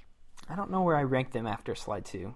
I know that's the best, but I don't know where what I would. do I after that. think also Sly Cooper two has the best Carmelita voice because Carmelita's an actress. Yeah, because then she gets very Hispanic later on, which In I thought three. would- uh, which I thought Four? was strange. four of those really good. Uh, You depending on the day, I might say four is the best. Like two and four have fantastic voice actresses for Carmelita. Yeah, I agree. She the Carmelita is the best in that one. Very good game. I I adore that game. I like it a lot. So So I just want you to know we now do not have three games that match. mm, one, two. Yeah, we do. Yeah, we will. Okay. We will. I, I'm telling you because I haven't li- I haven't Uh, finished. You, haven't- your list and my list could match up on the back end. Okay, Uh huh. Yeah, because. I may have said I may have some coming up that you have That already you said. have already said. Okay, Yeah. never mind. I didn't think of that. I was looking at my list and going, well, he can't say any of those. Oh, okay, never mind. We do. We might have three yet. So We're into we're into the home stretch, the final three, number three. and this is a game I don't feel like we need to talk about too much because I have talked about it on this show ad nauseum. Metal Gear Solid Three Snake Eater. Dun, dun, dun, I love me some Metal Gear Solid. This is the best one in the series. This is the best Metal Gear Solid game. I love Survival, The, I love the change of pace, uh, the change of character. I love the change of The uh, narrative. the time period. It's got the best front to back story. The bosses are phenomenal. I mean, again, we've talked about this game a million times, and It is perfection. yeah, it's It was tough to cut from my list. It really personally was. I, yeah, I can't believe you. I can't. I really can't believe you did. Mega Man, Mega Man. I'm telling you, Mega Man over it because of the reasons I talked about. Yeah. I told you Um, you'd be upset at what took its place. Yeah, I really. So I actually, if I do want to give a quick story about this one though, so I, I bought that collection. I've talked about it on the show before. I finally got by when I got to Metal Gear Solid Three though, and I was about uh three hours into it. I had also just recently, just that I knew I was getting close, and Metal Gear Solid, Metal Gear Solid Four had just released, and I was like, I need this because I love these games now. I need Metal Gear Solid Four. So I sold everything I had. Xbox wise, original Xbox wise, and I bought a um, a PS3, and we bought the Metal Gear Solid PS3.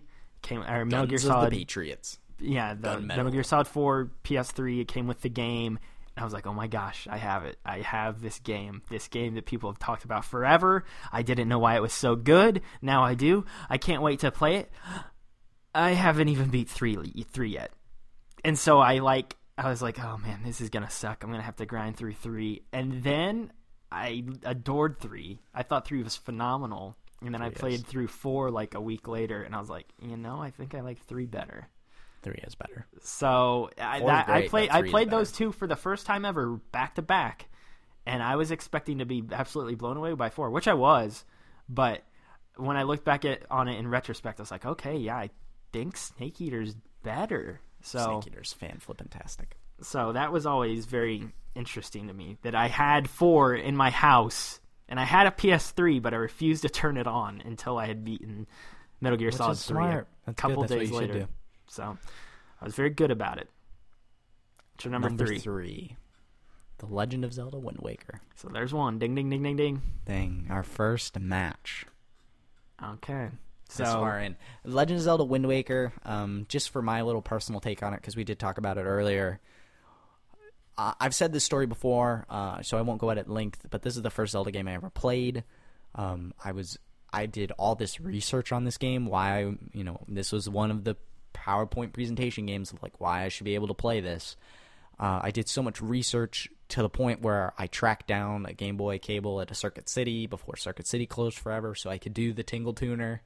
Um, I learned, I explored this game front to back. I learned all the the secrets, the glitches, um, Tingle Tuner secrets. I explored this game front to back, top to bottom, filled out the sea chart. Um, I absolutely adore this game. It is my favorite Zelda game. Um, there's just something about the sense of exploration. And I know it's just a cheap way to do it uh, for the system at the time, just being in an open ocean. You know, you're Yeah. sailing island to island. But being in that boat, and then the rain would come, and then it would clear, and then the music would just gently come in and swell, and then you'd get the do do do do do do. It's just. And t- stabbing Ganondorf in the face. That's the great moment. I really love that. Oh, like that just and then going into old Hyrule underwater, like that game as an introduction to the franchise was perfect for me. And it's the reason I bought a Wii U at that time I did because of the Wind Waker Wii U version um, system and the HD game. I bought I bought the game again in HD just for the Ganondorf statue. I love Wind Waker. Me too. And it's a good choice. yeah, and gosh, I've only beaten f- beaten front to back four Zelda games. Wind Waker is one of the well, actually, if my Wii didn't break, Skyward. Which ones actually, is it? Which one's The when I Skyward? a Skyward, Wind Waker, and what else? Link Between Worlds and Yes. Phantom Hourglass. Phantom Hourglass. You beat. Because hundred percent in Phantom Hourglass because it was a Wind Waker sequel, and I I actually am a fan of the touch controls. I thought they were cool and They, innovative. were, at the they weren't bad. I played the game. It wasn't Um, awful. when I beat when I get into a Zelda game and I beat it, I generally try to go to hundred percent. I was doing that with Skyward Sword, but my disk drive broke. And my Wii died right in like my hype moment for Skyward Sword. Like I had just beaten it, beaten Demise and everything, and was like, "Here we go, let's get hundred percent everything." And then it died, and I have not gone back since, um, because it took like two or three years for me to buy a Wii again to replace it. Um, but that's my number three, Wind Wind Waker. Hmm. So, two games Also, left our for first you. match. So two, number two, Logan. Super Smash Bros. Melee, There's two. There's two. and we know another one's upcoming somewhere. So you did get it right. You So I did three. get three at the very least. Um, Melee for all the reasons you said. I've played this game. I couldn't even tell you how many hours. Um, probably played this game more than any other game on my list today, and um, I played it like every single day, every single day of summer, and even up until and I, and I think about this with Smash Bros. games a lot specifically because I still play them, and. Mm-hmm. I still come back to Melee sometimes. We'll grab a Wii and we'll grab some we'll grab somebody's copy of Melee and we'll play it for 6 hours one night with me and a bunch of my friends. And so at at UCF, our Smash Brothers community at UCF. Um, I think like every Wednesday or Thursday, out in this like common area, out by conveniently our Chick Fil A, under this very convenient. roof, they bring out CRTs, Wii's, and GameCubes and play Melee. out in this like common area, people walk by, people can jump in, people bring their controllers. Melee, while not necessarily lightning in a bottle because they keep making great Smash games, there is pure magic in Melee. In that sense, Yeah, I agree with you. There's something about this game that has a staying power to it, and you constantly come back to it over and over and over again. And again, I, I won't I won't beat this to death because we did talk about it earlier. But um, just a phenomenal game. I I really this is, and I I talked last week about how I didn't put the original Smash Bros on my on my list for the N64 games we talked about last week. But this was when I was like, okay, I played this on N64 and it was fine. This this is something different. This is something new, and I I I played so many hours of that game. That was all I Mhm. did for like five years of my life was play that game on and off. So I've talked about the couch couch multiplayer and things like that. That is the king of the couch multiplayer when I was at that age, and yeah, phenomenal game. Very phenomenal game. Melee, melee is the reason for the season. I got one Um, left. I'm very curious to. You're. I think you're more curious about my remaining two. No, I know what your remaining two are. No, but you know what they are. But I do you care? Do you know what order they're in? I think you'll put Paper Mario one. Okay. I know you. I know you love Kingdom Hearts, but I think you'll put Paper Mario at one. Well, you would be correct. My number two is Kingdom Hearts. All right. This game is no surprise to any listener or anyone that knows me. Absolutely captivated me when I first saw it at a kid across the street's house as a kid. Um, I, I, I, cry, I, I cried in the store to get this game. By the way, Kingdom Hearts one. You cried?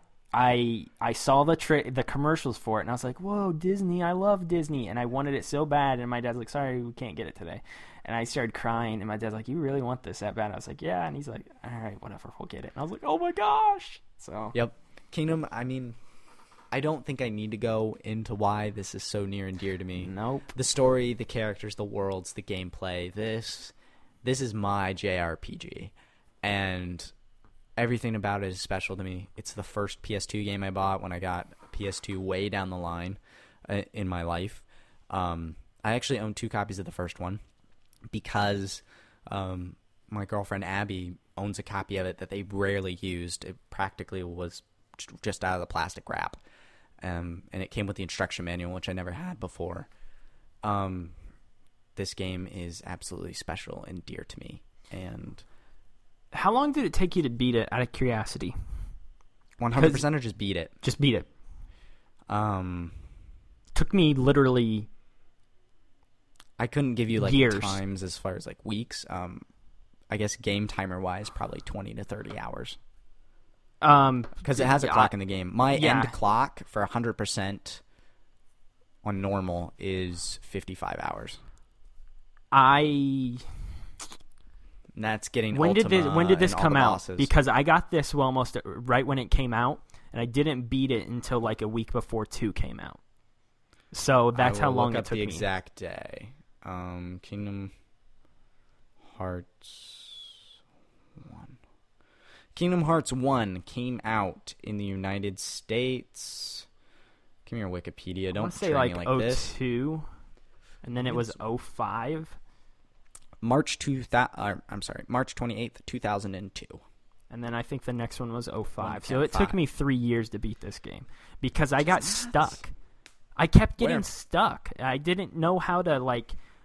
There were certain things that I was like really dumb to that I didn't realize later. Like, oh my gosh, why am I still wielding this dumb keyblade because I think it looks cool? Like stupid things like that. That like Scrub. for some reason when I was like eight, I didn't realize. Um, yeah, so I just was very, very ignorant. Or like even other things, like I would sometimes equip the weapon that had the highest damage, but it would like negate some of my magic abilities. And I'm like, "Oh, that's dumb to equip. You scrub. Yeah, so just I for laundry list of reasons, just I couldn't beat the game for a very long time. I played it up until I got through most of it pretty easily until I got to the Riku boss fight, and then I kept getting smashed, and I couldn't I couldn't win. Went back a little bit later, years later, beat that. Played it up until I got to like the Ansem, you know, the door that you have to get through before you fight Ansem, and there's that room filled with like ten billion enemies. I couldn't get past that forever, and then I put that back down, and then I picked it up one night randomly, and I got through it, and I was like, "Oh, I just did it! I don't know how I did it!" And then I beat Ansem that night.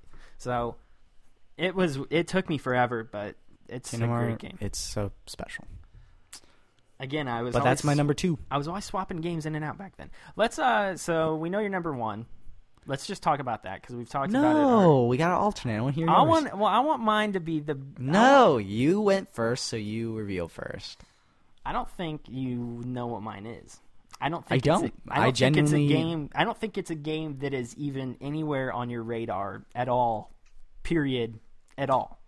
I don't think it is. I have no idea. That's why you're going to tell me right now. So we talked about. I don't know if we talked about this on air the other day because we've been recording so much this week. The fourth episode. Um, or if I was texting you about this the other day. But you said you expected a bunch of Xbox games from me, and I told I you. well because um, what I, I- thought was you had everything. yeah, So I just thought you because I only had a GameCube. yeah. Um, so yeah, no, that makes I'm- sense.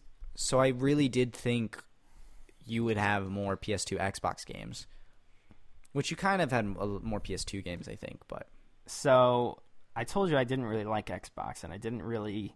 There wasn't many games on the Xbox that I liked, many games that I cared for whatsoever. But there was one. There was one specific game on the Xbox. oh no, I know what it is. It's Knights of the Old Republic. yep, Darn That it, Star is Wars. the best RPG ever, hands down. It's the Better best. than Mass Effect. Better than It is Bio. Fallout It's 3. Bioware's. pr- better it's- than it's- Witcher. Better than Zelda Breath of the Wild. Yes, it's better than all of them. It is. the- It's my favorite RPG ever. I love Star Wars. They do everything so so right. The decisions you make throughout the course of the game, deciding if you want to be a Jedi or a Sith, and how you want to how you want the game to turn out. The lore is amazing. I wish they would make it canon. I oh, I that was the one thing that stung when they took all of this away and said that it was no longer canon was that they wiped all of, all of this away. The story is so good. There's such a there's such a great twist in the middle of it. The combat's phenomenal. I love the customization of your lightsabers. I love I, it's it's so good. It's so good. This is one of my favorite games ever. It's the best Star Wars game ever by a mile. And mm-hmm. and that, I mean, there's some other good Star Wars games out there, but this one blows them all away. It's a fantastic game. I can't say enough about it. All the all of the different planets that you encounter, all they all feel unique. They all feel like Star Wars, and, and that's the thing. It feels like Star Wars. I love the different. I love the different cast of characters that you're surrounded by. You got a crazy droid who's into murdering people. You've got uh, a Wookiee who's uh, who owes you a life debt, and that's a great. Okay, so I'll tell you this. I mean, the game's like. So I decided to be evil when I played my game, and you get to a point later on where because you're evil, that splinters your group, and some of them are like, "I'm not following you." and some of them are like, well, like you have like two droids, you have a couple other people who are like, I'm not going to follow you if this is what you're doing. It's like, okay, then if you're not going to follow me, then you're going to die. And so you kill them. And there's these two people that you run into. I forget the girl's name. She's a Twi'lek, and then there's a uh, there's a Wookiee named Zanzibar or Zanbar. I forget his name, and uh, it's something like that. He owes you a life debt though, and they're best friends. This Twi'lek and this Wookie. And when you get to the end, the girl's like, "I'm not following you. You're evil. Come on, Zanbar." And he's like, "I, I can't. I have a life debt to this dude." And it's, she's like, "What? No, come on." And I'm like, "Hey, Wookie, kill her." And he's like, "I have to do what he says." So I made the Wookie kill the girl because I'm an evil Sith Lord, and it's awesome. You're a monster. this game is great, man. It's so good. I was so evil. I never felt so good. I wanted. Oh I think the bad guys in Star Wars are awesome, and feeling like an actual Star Wars villain is just really satisfying. I love this game. It's it's. I could talk about it for hours. I really. I need to replay it again, and uh, I've got it on my computer. I've got it on like a tablet. I have. I don't feel like any of those will do it justice, but I really wish I could sit down and play this again on a console. It's one of the great games of all time. And spoiler alert, you can look for this on my top ten. And when we get to week six, this is going to be up there. It'll be two, three weeks away. It's really just. It's such a great game. I I, I love it. All right. And my number one is no surprise now through process of elimination Paper Mario and the Thousand Year Door. Um, I've spent over 275 hours in this game. Holy, I know every, I know every nook and cranny of it. It is filled to the brim with character and charm, and this is why every Paper Mario game since has been subpar. This game, I I want this game so bad on 3DS. I want this game so bad on my Wii U. I just want this game to live on in perpetuity and be accessible forever. It is filled to the brim with content, quest, items, everything. Each little star has a different story. It's unique. Nothing is the same in that game. Every adventure is different. One's a pirate, a tropical, Goonie themed island. Another one, you go to the moon. Another one's a creepy Twilight village. You're a detective solving a mystery on a train. This game is so good. This. I love this game. And that is all I got to say about that. It's a great game. It's on my list too. So I think we're You did get three. You we're- got three. We're definitely in agreement. I see. I knew we'd have three. The ones that threw me off that was I Metal thought you'd Gear go Kingdom Hearts. I thought you'd go Kingdom Hearts two over one, and then Metal Gear Solid. Yeah. So All right. Well, we're almost at two and a half hours. we, uh, yeah. I mean, no, we have like we, a we had we a longer break. We, have had a longer out. break in the middle, so I think But we'll hit about two hours. Yeah, we're around two.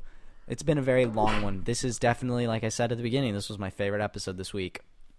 Um, Sorry, I was gonna say, why don't you uh, fill the people in on what we're doing next week as far as top ten, and then Yeah, so yeah, so this was week three. We're nearing the end. We've got two more weeks, and then it's going to be our top ten favorite ever from all the systems and forever.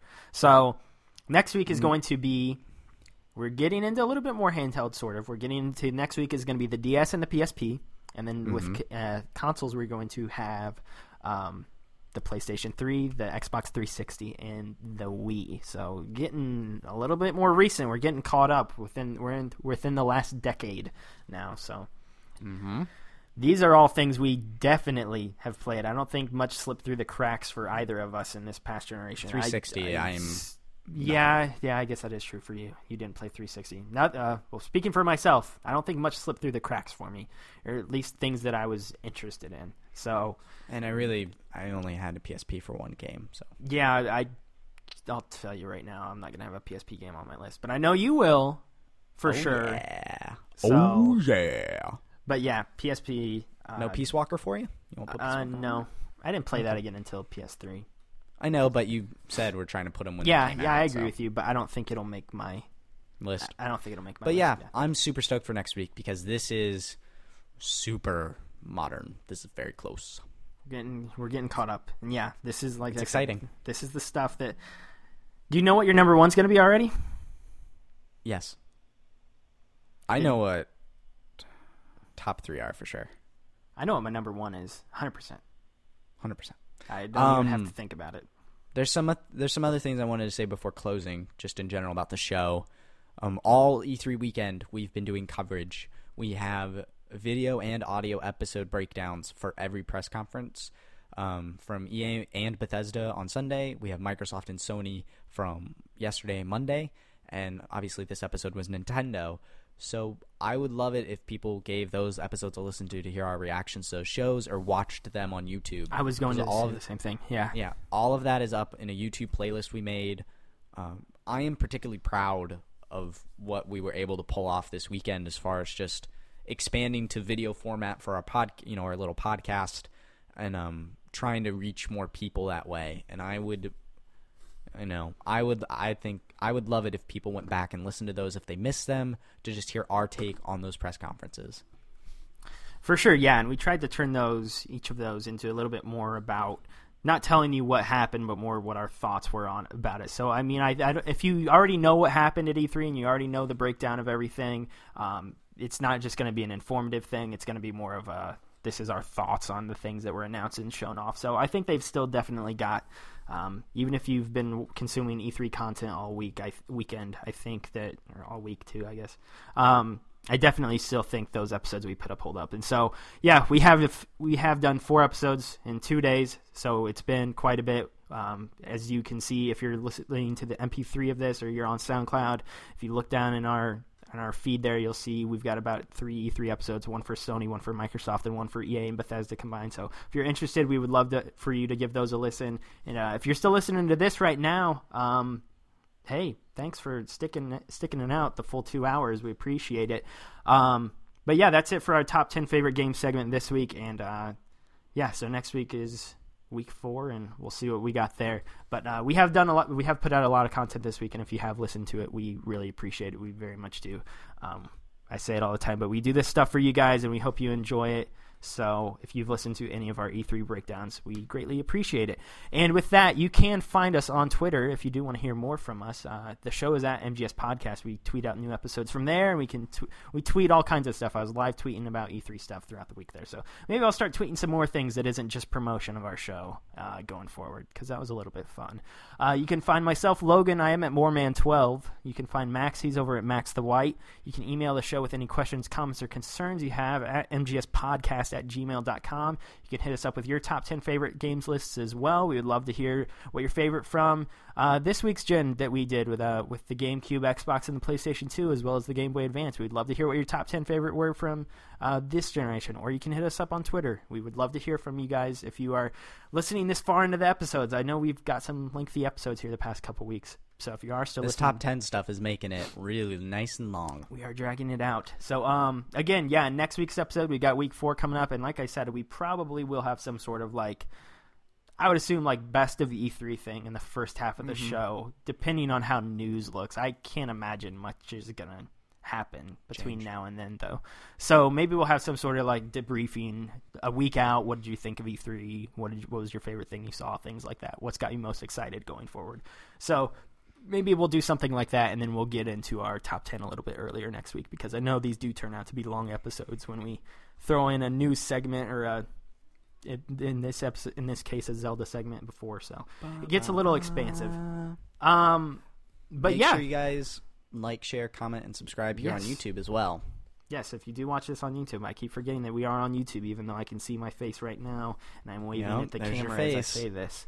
So yeah like share comment subscribe. We would appreciate all that stuff very much. And um, be sure to follow again our twitter. We always tweet out the links before the show goes live. So if you want to watch us record live you sure as heck can join us for these good 90 minute to two hour long sessions we do um, i think that's everything thanks so much That for is. listening this has been a heck of a week for us we've been recording probably Shoo, probably eight or nine hours or so. I mean, not not just actual episodes, but getting prepared and all those kind of things the past couple days. So we really do appreciate it if you have listened to our content this week, and uh, we hope you enjoy it more than anything. Uh, we put these out, but we hope we're doing a good job, and it's good for you, the listener, as well.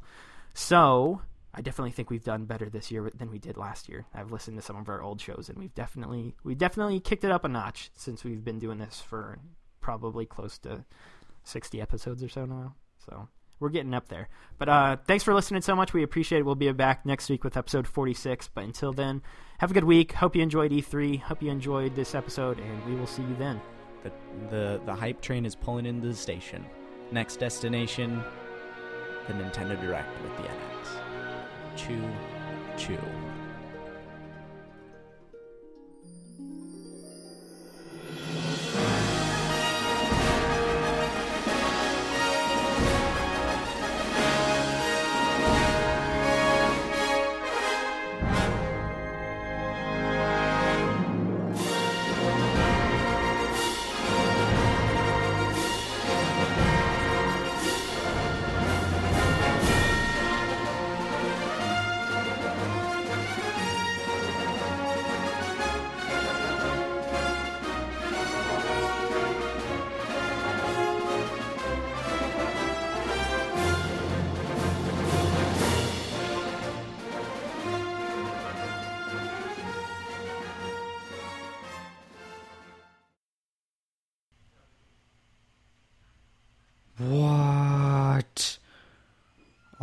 Gosh.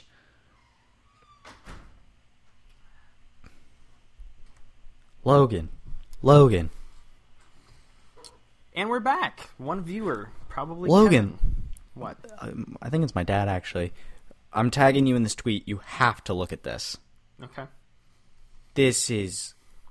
Why wasn't this in the demo? The frick? What? Yes. Oh! He What set the, the grass heck? on fire. He set the grass on fire to create an updraft. Then used his paraglider to What go the above heck? the Guardian. Then you slow mo to shoot it. That kind of just blew my freaking mind. Now that'll get me on a hype on- train. Because they the combined right like there. four elements of gameplay right there: the horse, the fire, the arrows, and then the parachute thing. Holy Yeah. crap! Yeah. That was amazing. When did they do that? I watched the thing for three hours. Um, it could have been just someone playing the demo, or it could have, maybe after we left, because you and I quit around the same time, probably.